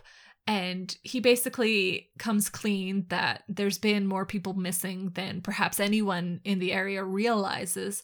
Mhm. And so there could be significant danger here. And he's trying to keep her from it, but she's saying, No, I can help you. And like, there is this silver mine that, I mean, Caleb, my son, knows not to come around here because it's so dangerous. And Cass is immediately eyes emoji. You said dangerous? And Melly won't tell him where it is, but she'll lead him to it. So he takes this deal and they head into the woods. Yes. I don't know if it's the same park as like Sam's Run. I would think so just for convenience, but who knows? Yeah. But I'm just like British Columbia is so beautiful and we don't often get to be by a lake, but when we do, I'm just like Uh-huh. finger kisses. I've never been a water fiend, but this makes me like want a cabin in the woods. This episode, something about this episode from Rowena's apartment to the lake park to uh, the the gas station that Sam and Eileen gassed up at, it made me very Vancouver nostalgic. Oh yeah. Like that gas station we physically went to. We got blocked Yeah, in we- by a tow truck there. So as soon as it appeared on screen, it was just like, Remy, are you seeing this? Like, yeah, yeah. Oh, I know that place. mhm. So, so I, I mean, I, I just really, I really liked uh, all, all of these outside scenes that we got in this episode, even though it was raining the Yeah. entire time. it it was lovely though. It was. It's, it's great. So, um, so from Cass and Melly, we go to Sam and Emily, and uh, they're approaching Rowena's uh, apartment, and Sam is trying to uh, make some sort of connection with his captor because she uh, uh, Emily as a character she's kind of small young quiet and reserved and I think that Sam is kind of testing her for you know where where's my in here Yeah. where's my Is out? there any sympathy I can strike with her and use that to have sympathy and escape? right, right. And they're in the apartment. Emily tells Sam to hurry up, get the good stuff, and um, no talking. Sam, Make yeah, it no quick. talking, make it quick. But Sam sees Emily with eyes on her sister, and uh, Emily seems pretty, you know. I maybe disturbed is the wrong word, but She's not disturbed, I think. is what Sam's pinging off of is she's looking at her sister's dead body and having no emotion about it. Yeah, and Sam says, "Hey, I can find a blanket to cover her up. Like this is your sister." And Emily, uh, with a non sequitur, says, uh, "Do you think she's pretty? Everyone says she's pretty." And Sam, he's well, she's dead, so Yeah, and like that that's just territory you don't want to tread into with your captor like. And and Sam is saying like were were you close? Or uh, and Emily says she made my life hell. No. Mhm. But And- here's maybe common ground that Sam can hit, you know? Okay, Yes. you have a sibling. I have a sibling. I have an older brother who used to do horrible things to me. Like, just, I'm thinking back to early season prank wars that they had with each other. And so Sam Oh, tells one of these so many- anecdotes. so many toothbrush crimes Oh Yeah. my god. Super glue. I was like, how in the toothpaste? I was like, that sounds fucking dangerous.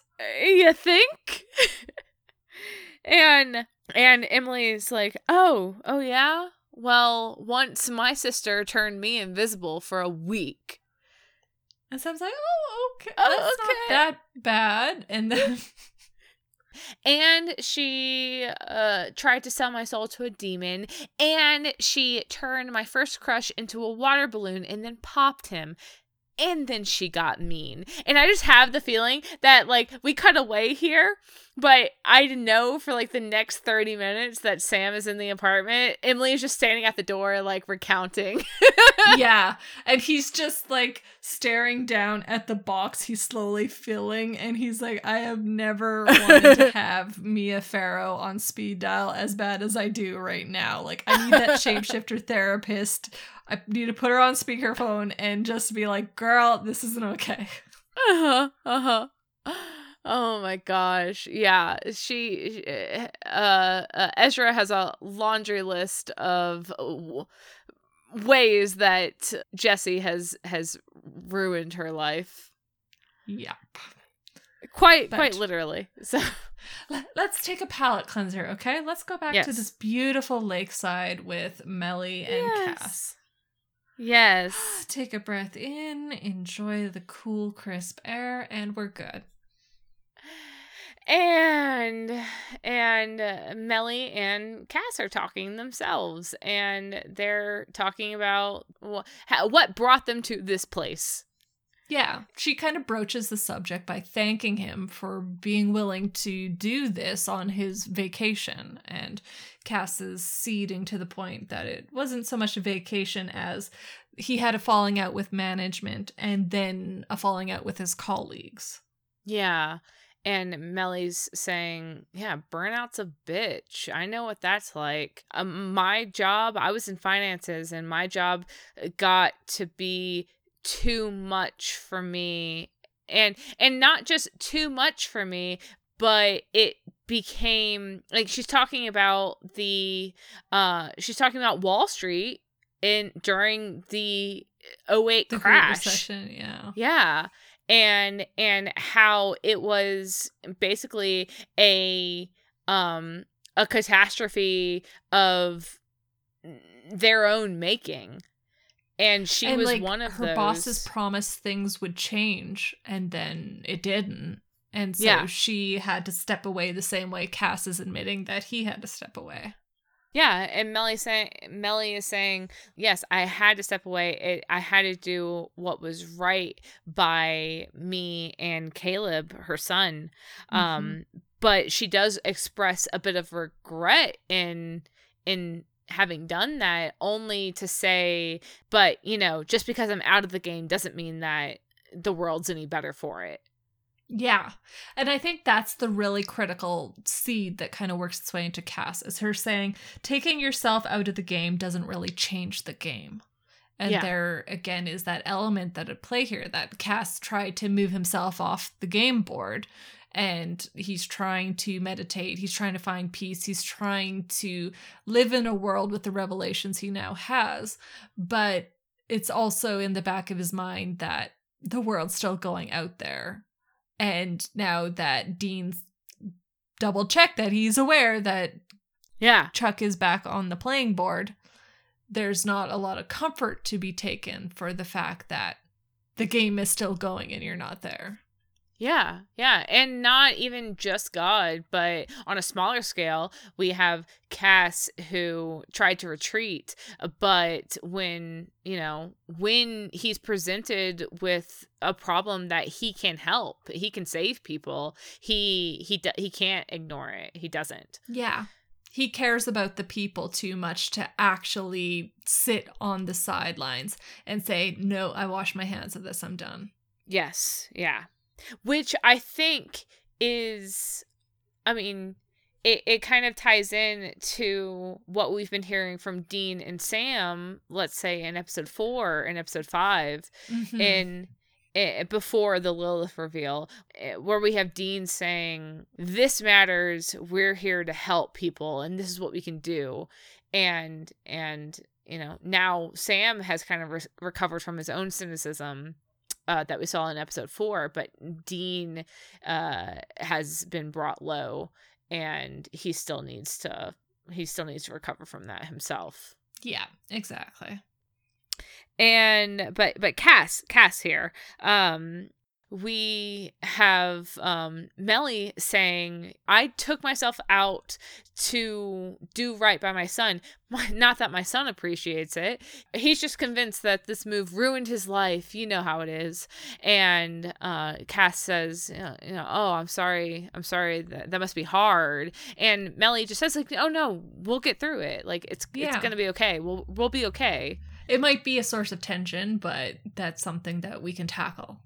Yeah, and that I mean, of course, I'm like, okay, uh, Cass, go back to your go back to your family, please. Mhm. Family is family. I know that it's rough right now, but but you're gonna get through it, and and we Yeah. know that we will. But it, It's just hard week to week basis, man. yeah, yeah. But it was nice to hear. It was nice to hear from Melly here. Yes. But but Melly being so optimistic about Caleb um kind of I think eh, gets to Cass and Cass has to say Melly like I I I need I you need to to be prep you for the worst. Yes, yeah. Like you need to you need to understand this isn't just, you know, your son went somewhere that he wasn't supposed to and and eh, I, you might trust that he's not high off opioids and he's going to drown himself in the lake, but there's more to it than that Yeah. and and he gives her the monsters are real talk and um Yeah, he's trying to prep her about this silver mine that he says he suspects that it's a jinn lair. And Yes. he's trying to protect her from getting her hopes up to have the worst outcome come from it. But as he's giving this speech, a voice calls behind them, and oh Yeah. oh my god, Caleb is right there. yeah yeah And I've just had this moment where I was seeing just the cogs in Cass's mind turning like, oh fuck, I started the speech and I didn't need to. no, I think that trying to break the news to her about what to expect with Caleb was actually more secondary to okay, I'm like literally walking into the lair of the beast. I can't have this woman come with me. She has Yes. to know why. yes, I agree on that. But the fact that he like name drops Jinn in this and Ugh. then sees the son there, it's kind of taking him aback like, oh, I was thinking we were going one direction and now we're not and i might have created an unforeseen consequence for this woman in having revealed this Oh, oh, I like that.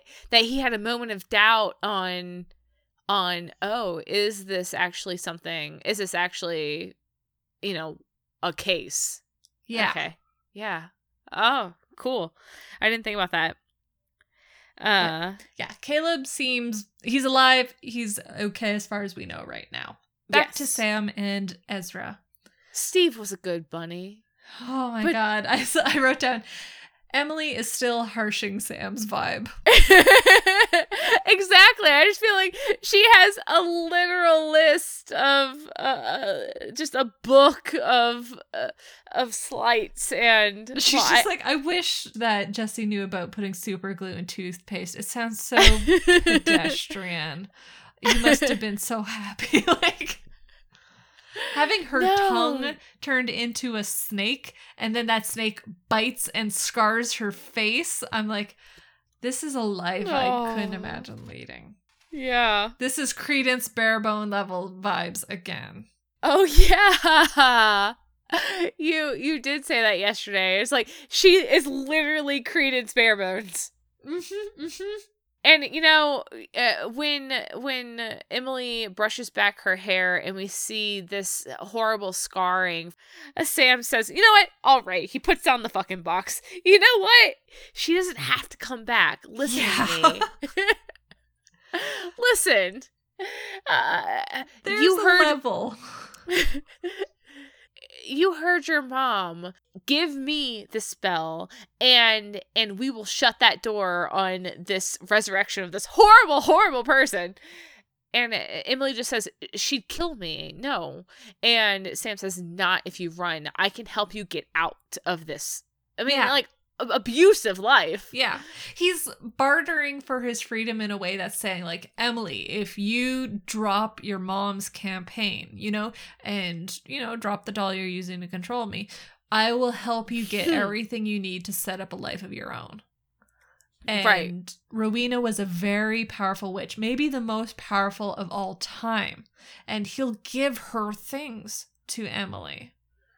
yeah all i need is is this spell hmm and and you could break away from all of this and and be better for it Yeah. And you can see she's kind of, she briefly considers it, but she immediately goes mean with it. She calls him a liar and she twists the doll. And we get that beautiful Foley. I'm about it. Lizard brain going, sticky break. Yes. and yeah yeah and Sam's punished for his little outburst here.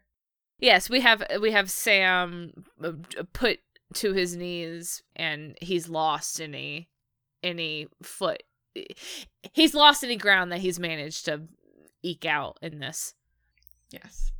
So we return to Cass, Melly, and Caleb, and Caleb is admitting he shouldn't have been out there, but he saw a body being dragged into the lake, and he tried to catch the culprit, and things just broke bad from there.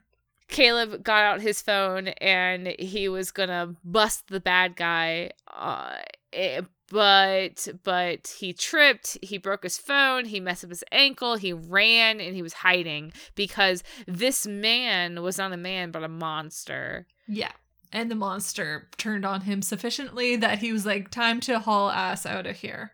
Yes, yeah. He he was just he was just scared, and uh, surprise, we get Sheriff what's his face. Sheriff Roy. Sheriff Roy appears and he's been looking for them because, Yeah. you know, he doesn't want to kill a buttload of people. He tries to keep it under a certain quota, but the boy saw what he was up to. He's got to go. And Cass, you've been a pain in the ass. Melly, Melly. you may as well go too. This woman who cries wolf. Yeah, it was it was Caleb and Melly that always a pain in his ass, asking too many questions, and he doesn't usually go for locals, but she made it worth it. Yes. So he draws his gun and his jinn tattoos appear on his face. Yes, And he uses this opportunity to shoot Cass. And I'm loving the special effects that we're getting. Oh, I love it. Shoots him straight in the chest. Uh and and Melly and Caleb shrink back and are horrified. But we have Cass in the most badass way, just p- uh, turning back. He's healing the wound as it has occurred. And he says he he delivers the greatest fucking smackdown in the history of like ever. Just when- this tirade, yeah. Yes, he is stalking up to this Jinn, and he is better than you. That's just the vibe that I'm getting. Well, Uh, it's a bit too of like I am fucking tired of Yes, the people who are in authority being selfish and using it for their own benefit and saying fuck the little guy. Like Cass is just like I am done with people like you. I need to see the exact wording of what Cass is saying here on the script because because the way that Misha delivered it, there was this beautiful tense shift where he starts to say, It was always you.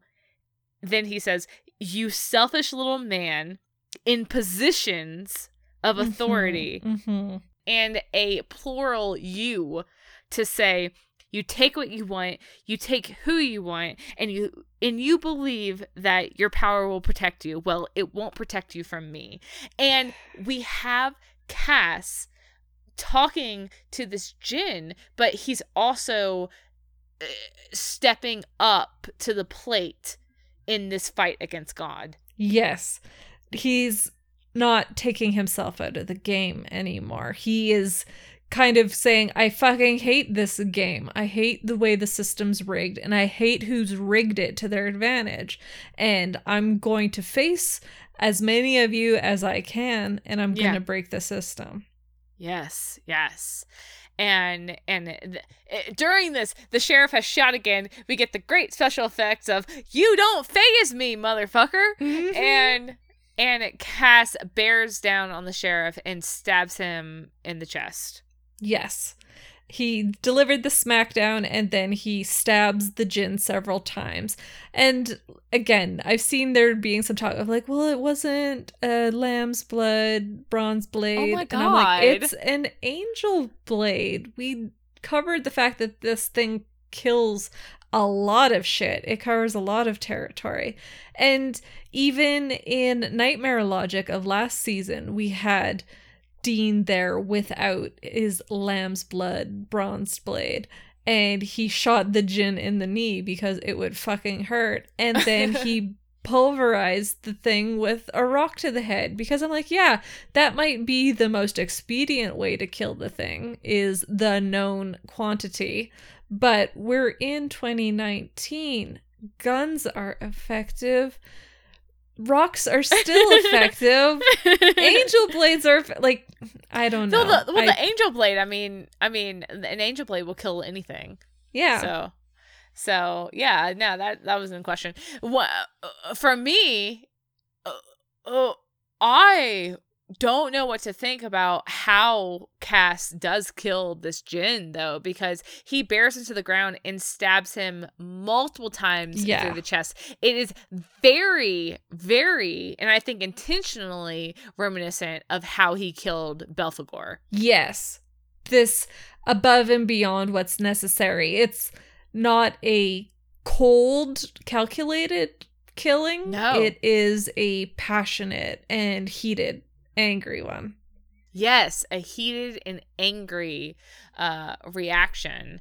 And and it's and that is something that we do not often associate with Cass. No, he's used like look I just popped into my mind thinking of him killing the Apocalypse World Cass. It was the one blade to the chest. Yeah.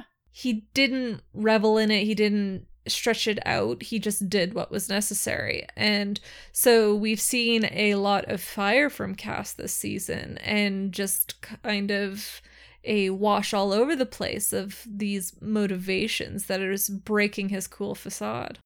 And I wonder if this has anything to do with his failing powers. Yeah. I don't think it does. I mean, I would like to think that it does, but narratively, I'm I don't think it's intentionally done being done right now. That No. we're seeing a much more human Cass in a Cass that is failing in his angelic powers. Yeah. I would say it's interesting to see him having all of these elements that are happening together. Not that there's a cause and effect, Mhm. but Yes. that he is experiencing such an upheaval within himself. Yes, yes, yes, exactly. Yeah. His his world is turning upside down and we're seeing not a despondency which is something that we have seen from Cass before. He's not giving up. He is Getting rallying. He's getting mad. Exactly. Oh yes i love it. Okay. So i i, I don't love the stabby because i'm not actually mm, uh, that sadist but yeah, it it did feel excessive and it was because it was, I guess. mm-hmm, mm-hmm. yes yeah yeah yeah. So we leave right now and we return to Sam having completed packing up the box of the good stuff at Yep. Rowena's. And he's just leaving with Emily as Dean shows up with a gun to Mama's head. Yeah. And th- from here, we quickly devolve into a just smackdown, drag out cage match of a fight. Yes. We, yeah, there's, uh, uh, we have Dean with a gun on Mama, but. Uh, Emily has the upper hand on Sam, so it's it's as Dean says, uh, a, a high noon standoff hostage situation. Um, but the Witches three are the Witches three, even though one is down on the ground because Jesse's spirit appears and throws Dean against the wall yes. or down the hallway. So this 2v2 advantage, well, standoff that Dean thought he was in is quickly undone by this tossing. And so Jacinda's the one who is threatening Dean. Eileen appears to blow her back into the apartment and Yeah. have a fight in the loft. Um, Sam has slapped the doll away from Emily, but Mama steps in to magic and punish him physically, and Emily retrieves the doll. Um, Dean, now that he doesn't have Jacinda on him, he retrieves his gun and he shoots Emily, which frees her hold on Sam. But Mama then turns her vengeance on Dean for killing her last daughter. Oh, Emily! I was sad about that. Bye, Ezra. Bye, Ezra. So as Mama is chanting up a hell of a storm on Dean, Sam rushes over, tackles her, and forces a hex bag into her mouth and begins casting an exsanguination spell. Oh, is that what that was? Well, there was definitely something involving blood based off of his chanting, and then he's commanding it. So Uh-huh. she it it doesn't look like a good scene for her. Uh, no, no. But we have Sam using magic to kill the magic user. Yeah. Yeah. And we get this really quick cut, cut, cut showing that while he was packing up the good stuff in Rowena's place, he was putting together this hex bag with the hopes that he would get an opportunity to strike with it. And he says, I learned. I learned from the best. Mm-hmm. Rowena! Rowena. And so now Dean is free. He goes into the apartment where Eileen is still struggling with uh Jesse and uh and Eileen says her body, her body, burn her body. And uh, Dean goes for that single malt uh, on the bookshelf and pours that bottle over Jesse's body. And when he lights the corpse on fire, uh, Jesse goes up in flames as well. Yeah. Dean doesn't even get a moment to appreciate this bottle, being like, oh, if only we had met under greater terms. Pours it out and lights her up. And then Eileen is freed from this fight. And Sam, Dean, and Eileen kind of reconvene and they're all okay. Oh my god, how fitting would it have been if we had Dean pouring that bottle over the corpse and then just taking just a moment to take a swig. He's like, I need this. I mean, I'm going through sugar withdrawal. I haven't eaten cereal in the last four hours. It would have been so in character for this episode. hmm Oh my gosh. And uh yeah, so so we We're kind of we've wrapped up the climax of that bit there. We return to Cass, who is now regrouping with Melly and Caleb after disposing of the sheriff's body in the lake. Dumped him in the lake. Oh, one more thing. Since when did we forget about the salt part of a salt and burn? Where's he going to find salt in Rowena's room as quickly as he needs it to be? I'm like, Does that does that make a difference? Well, I'm always like, what was the salt point for anyway? Purification.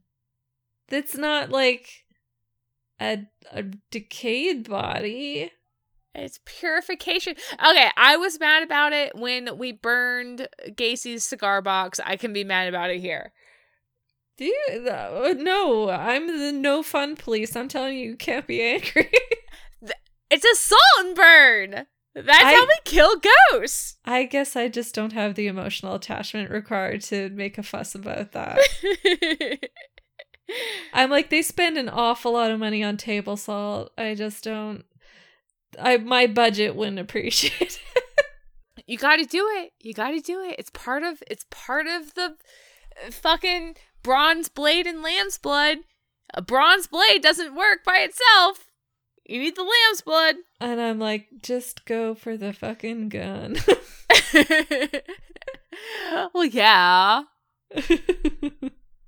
We we did have we did have also like um um ghost banishment spells. So we could have we could have gone for one of those, but Sam was otherwise occupied. and if you did the banishment, I'm assuming you would do it to Eileen too. Oh no. Yeah. no. So So back to Cass. Cass Uh-huh. decides like he sees the ankle that Caleb has injured and he struggles, but eventually he is able to heal this injury, but he's panting by the end of it. Yes, again, just that care and that connection that Cass makes with people. He he for something as minor as a sprained ankle, he kneels down at Caleb's feet and and puts his hand over Caleb's ankle and tries and we see that his grace is struggling with this what would have been a simple task for him 3 months ago Yeah. but he still puts in the effort and i don't want to think about it this way but i mean it's true nonetheless he burns the grace he burns through his resources He's depleting himself by doing it. for for this minor wound simply because he has so much compassion Yeah. And it's going to be of a good benefit. Like Caleb was trapped in the woods here overnight because his ankle was injured and he couldn't get out. And so this is his way of helping free Caleb from that situation. Like Melly and them aren't going to have to hobble the whole way there. So Cass sees Yeah. good value in what he's doing. Like there's no question of the cost, I suppose, is what I'm trying to get at. I, I and there's no question of the cost because Cass is in this season so far our heart, He doesn't Our- look at the price tag. He our empathy. that's yeah. not where his mind is at. no, no. And, and and Cass has always been that way. Mm-hmm. Uh, but in He's kind of standing alone in that regard just because there's such a heavy burden on Dean and Sam with that Right. revelation from Chuck. Right, it's a real focus on this season. Yeah. So Melly calls what he was able to do a miracle, and she asks, "Were you sent by God?" Hmm. And Cass, he he admits that she's better off not knowing. Basically, he's Yeah. thinking like, for me to get into this, it's just going to disappoint you. But he is happy that they met each other, and he admits that he has to go now. Like he can't keep hiding out here because if he stays, then nothing changes. It's time to get back in the game. Yes, yes, exactly. Mm-hmm. Going back to what Melly said about her own life, to say, you know, I left that life, but it's still awful and corrupt. And just because I'm ignoring it doesn't mean that it's still not out there. Yeah, So- exactly. Shying my eyes from it does not make it go away. Yeah, yeah. But to, for Cass here to say, I'm happy I met you, and I'm happy that I'm glad that you found your son. Um, it's it's again so sincere, so heartfelt, and it's just this connection to humanity that Cass is just the fucking embodiment of this season, and yeah. love it, love it, a plus. Yeah, good egg. Good egg. We have the glorious bunker bathroom revealed The to us. Washroom. The bunker. The bunker washroom. This big communal space. There's sinks along the back wall. There's hooks along the side wall for a multitude of robes. and there is this freestanding tiled bathtub that Sam is filling with water and preparing a spell upon. That's a deep tub too. I'm jealous. It looks like a good soak. Oh, You know, want. Dean is throwing bath bombs in there like every Sunday. uh, yes, yes, I do. So Uh, this I believe it. and like he walks out with his hair up, like he's got one of those updo with the towels. Uh huh.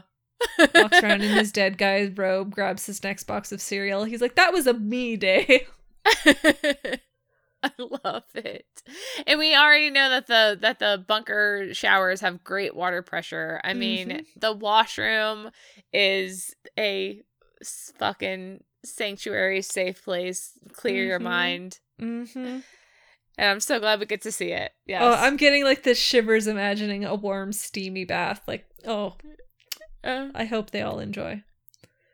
But in this bathtub, as we said, has Eileen's resurrection spell, and so her spirit climbs in, and the water's unperturbed by this, mhm. and she submerges, and Sam says the words. He recounts the spell, and then she emerges from the water, splashing it out around her, and physical. oh, she's physical again. Yeah. She's yeah. corporeal. How about that? That sounds a little bit better.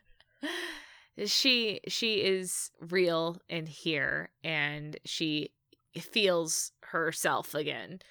Mhm. And and we see her, you know, feeling her herself, feeling her body for the first time in a long time.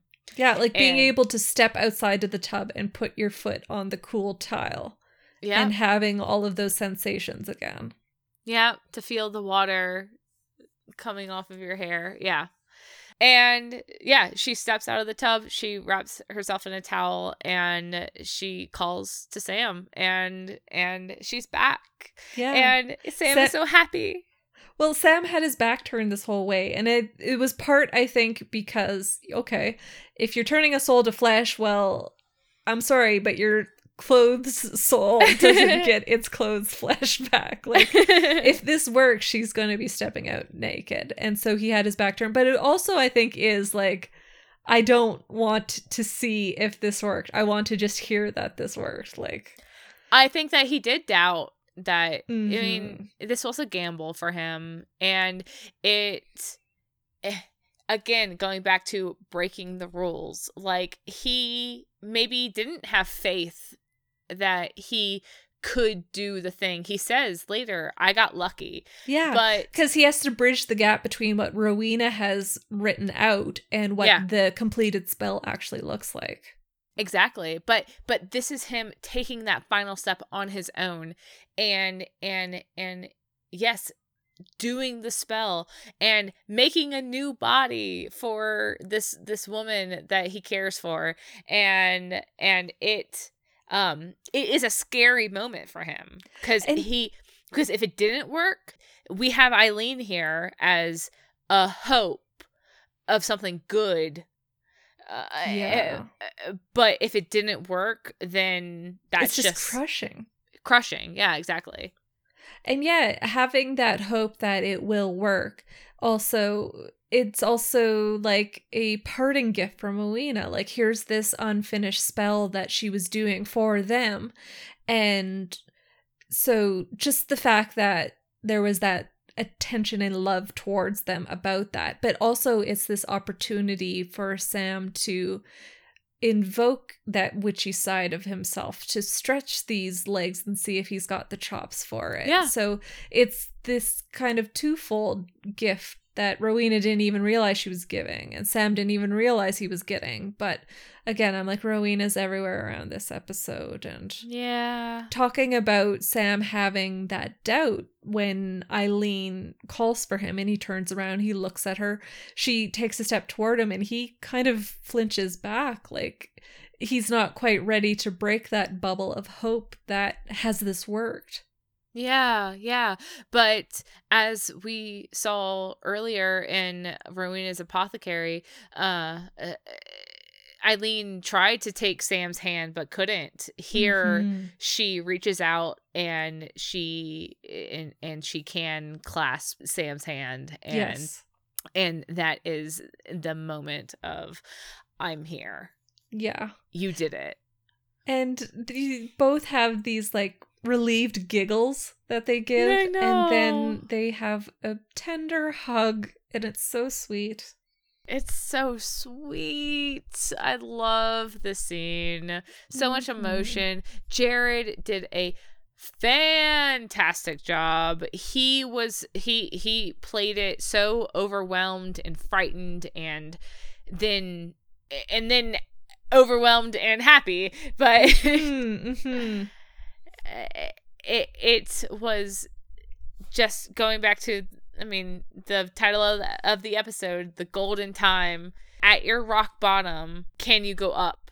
And and here is Sam realizing we can go up from Yeah. here.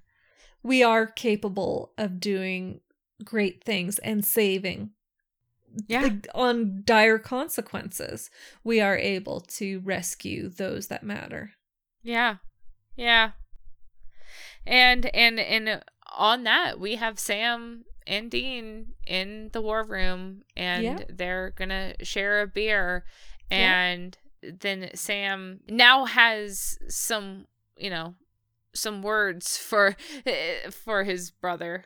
yeah because dean was drinking at the war table when sam comes in and he rolls his brother a beer and we Mhm. get that eileen's asleep because she's had a big day and Yeah.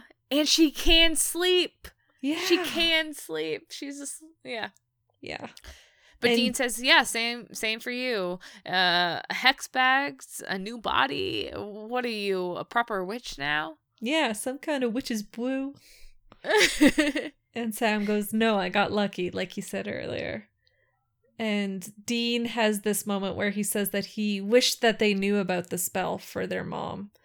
And I felt like that was kind of maybe he was regretting or thinking about the fallout after her death. Like, if they had known that this spell existed and they could just Yeah. undo it, then he could undo a lot of the anger that he had after her death as well. yeah, I, I don't think that it was just what we could read from the service level of, yeah, you know, I wish we could have saved mom. Um, it, it it's beyond that. Yeah, if we did bring mom back, then what could we have avoided? Yeah. What path would we be on now if we Yeah. had been able to take that choice? Right. He's he's not just thinking about the the loss of his mom. He's thinking of the what if on the loss of Rowena, the loss of Jack, the loss of Cass. Yeah. Yeah. And he has another compliment for his brother. He says to Sam, "You did good today, and I did Jack." But Yeah. Sam Sam tries to bolster him, but "Oh, no, you killed a witch. You saved me. Like you did do things. And this is where, like you said, Sam has some key words for Dean to try and snap him out of this fugue state that he's in. Right, right. He Sam says, you know, I, I I'm thinking about what you said earlier about how we don't make the rules, and you're right, we don't make the rules, but that doesn't mean that we're out of the game. We still have moves to make, and, And, I thought it was critical that he said, like, they don't make the rules, but they never have. Like, that's Yeah. the thing, is the game has always been this way. And just because now we can see the inner mechanisms of it doesn't change the fact that we have been participating in it up to this point. We just have clearer vision moving forward now. right, right. Eh, Sam is saying we do have moves. We've already defied this capital G O D God.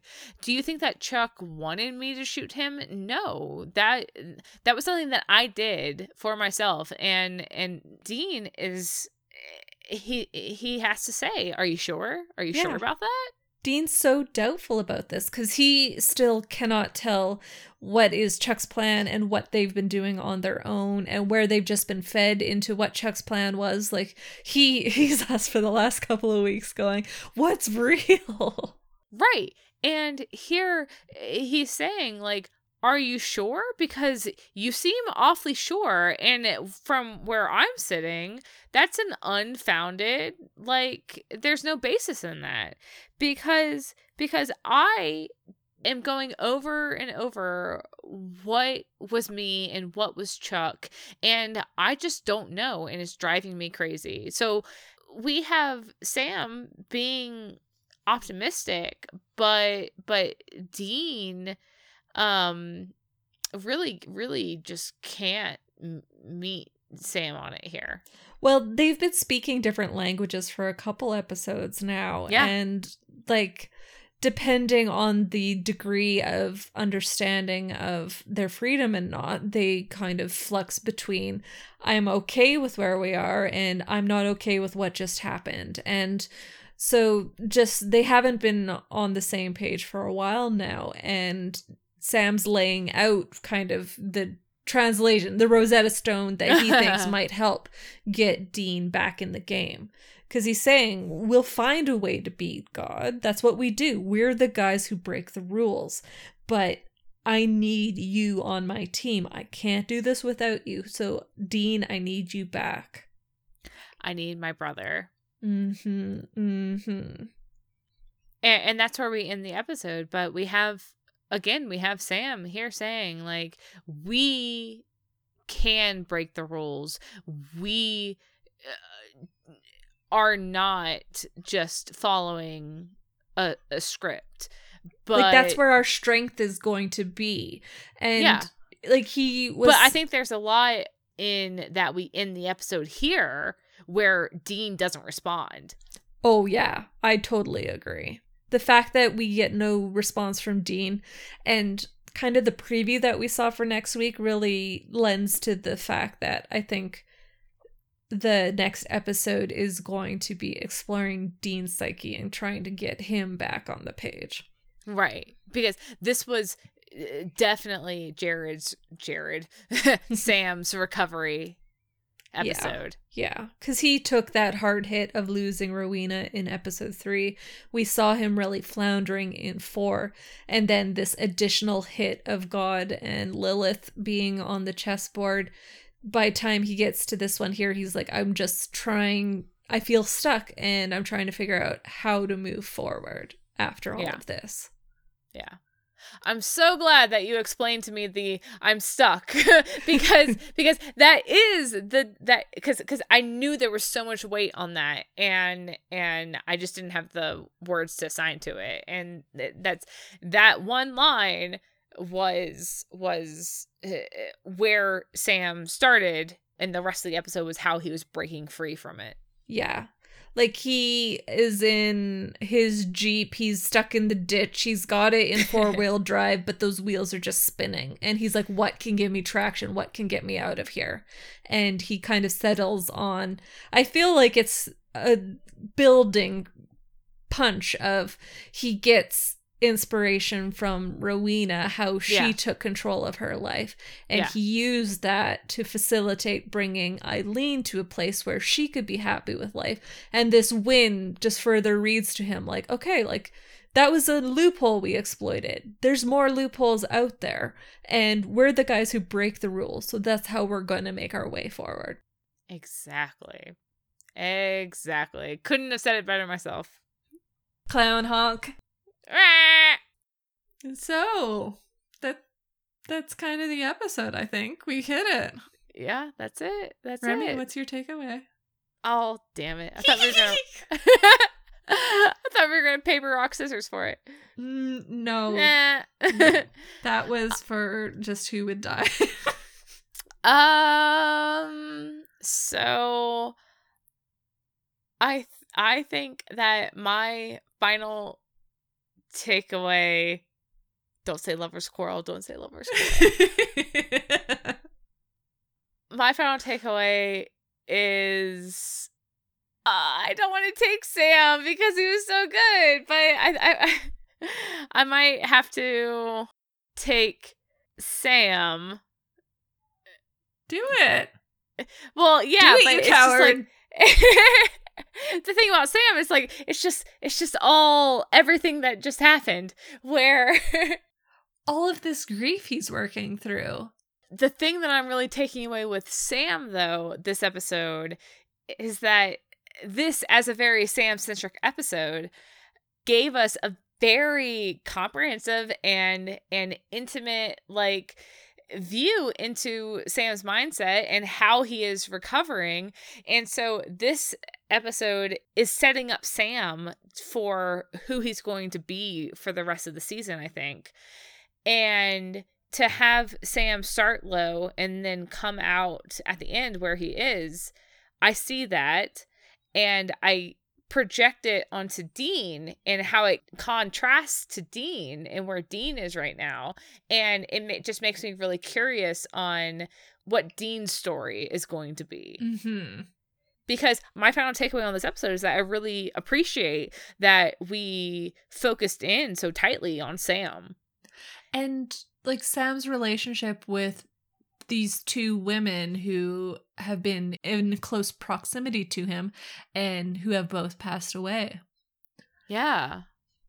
And and how it broke him in some ways and and built him up in others. Like Rowena, she she's gone, but she has just handed him his motivation for uh, Don't take my final takeaway. Oh no, I'm sorry. Yeah, my final takeaway is that we took this episode to look at what Sam's journey is. And I really like that Sam's evolution in this episode is not one to one tied to Dean yeah. as it can be and and so i see this and it was done really well and from the preview of next episode i think that we're going to get something similar with dean next episode Yeah. and i just like that we separated it out and made them individuals and Giving space, giving them room to breathe and fit themselves rather than as this A kind unit. of cloistered space where both of them have to have some sort of growth at one time. Yes. Yeah. And there and it tells me that their growth is going to be different, you know? Like I have Sam starting somewhere and uh feeling stuck and wanting to move forward but not knowing how. Mhm. And then and then this whole episode was telling us how he's going to be moving forward. Now we have Dean who doesn't feel stuck, just doesn't want to play yeah. and doesn't want to fight, doesn't want to win. Uh not that he doesn't want to win, but doesn't feel that he can win Yeah. So so uh, that's a different starting place and i also think he's going to have a different journey and a different finish so It's nice that the brothers got their own space to have Yeah. their stories explored in a way that didn't necessarily cut into them. And having Sam start on such a strong footing lends to faith that Dean's is going to be strong as well.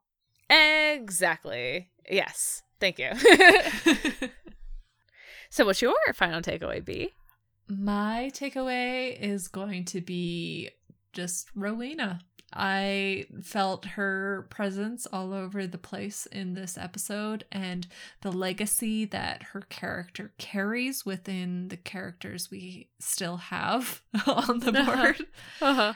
Just the fact that her apartment was hexed so that, like, nobody, it was just this porcupine ball of quills pointed outwards and here are the ones that she trusted with her space Yeah. and she trusted to step in like we know for sure sam i'm guessing that dean and by extension jack and cass also had those permissions i'm thinking of in um absence of last episode last season Mhm. how they were able to go in when she wasn't there. So, just the fact that we're getting that insight into her character and we're getting Sam's read of her using magic as a way to feel control in the world and that she didn't have to, but she was trying to figure out a spell that would bring their mom back without a body being required. All of Yeah. these things, it's just again, we said at the top of this episode, there's so much dense lore and background and rich history that we are being given, and we're given it in such a way that you have to ponder it. It's not spoon fed to you, it's organic and it feels like real life. Yeah, and it's very much there. Uh, and, and it feels like real life. Like this is what reality is. We're, we're not just hopping from one point to the next. We are building a a, a, a world here. Yeah, and like I remember when we first watched um when we first watched Absence and Rowena was scribbling in a book and I was like, what the heck is Yeah. she doing? And then you get to this like 10 or 8 episodes later and you see that she was doing her notes. She was Yeah. journaling. She's someone who kept a track of her history in that way. And I'm just sitting here thinking about how rewatching season 14 is going to hit differently with the information we were given in the episode today. And and on Rowena, we know that she cared deeply for the Winchesters, and we know that she was not as aloof as she presented herself to be. And uh and here in this episode, there's so much sentimentality in in what she did, what she was doing, leaving her f- her family, her, Her- found family Her last will and testament going to Yeah. Sam. Like, yeah and and and dean um and you know having worked on that spell even trying to find a way for to for mary to come back it it it was a it was good and it was a lot and it it, it was an insight on rowena that really showed well, I'm really grateful for. yeah. Yeah, that I'm yes. Yeah. And eh, eh, and so are you sure that presence you're you were feeling wasn't just that portrait on the wall? I But- miss the portrait from last season. There's a new What? one up on the wall, but I like both of them. I'm just happy again. Rowena is there. I was trying to make a joke, you made it serious. I'm deadly serious. this is my final takeaway. It's not a joking matter. I laughed every time that I saw that portrait. But but but I mean, hello, we in the in Mora, we could talk about the statue of the Virgin Mary Yeah. on uh, on the climax of of that episode here. I mean, we do have this portrait of Rowena as a reminder of of her presence and how she does have these fingers on everything in Mhm. what we're seeing and learning. So, Yes. ah, so So that was season 15, episode 6, Golden Time. B, that's my line. No, I beat you to it. And next week, we will be covering episode seven Last Call. We get to have a new character introduced, but first we are going to have another hiatus week. Oh yeah, yeah, we do. We we are going to be taking next Thursday off for Thanksgiving, so we will. Well, you see- will be. I'll be Uh. celebrating for you across the border. You're right. You're right. I will be comatose on turkey, so we will see you guys in two weeks' time. But in the meantime, uh, we would love to have you guys hit us up on Twitter or Tumblr or our website. And if the hiatus week seems long and lonely, then there is a ton of extra content on our Patreon where we've put out notes and bonus uh, after talk episodes for every episode so far in season 15. Uh, And if you guys are feeling generous around this Thanksgiving season, you can also give us reviews or comments or any sort of thing that helps boost our platform because we are small and we just like having a lot of you guys around to communicate with. yeah, we love to see you guys watching and we love all the feedback that we've been getting and we just love to hear from you guys. So, uh happy holidays. Happy preemptive holidays and just a big thank you guys for being here. I know. Yes, we're having so much fun. So, Mhm. we will see you guys for episode 7. yeah, see you next time. Bye. Bye.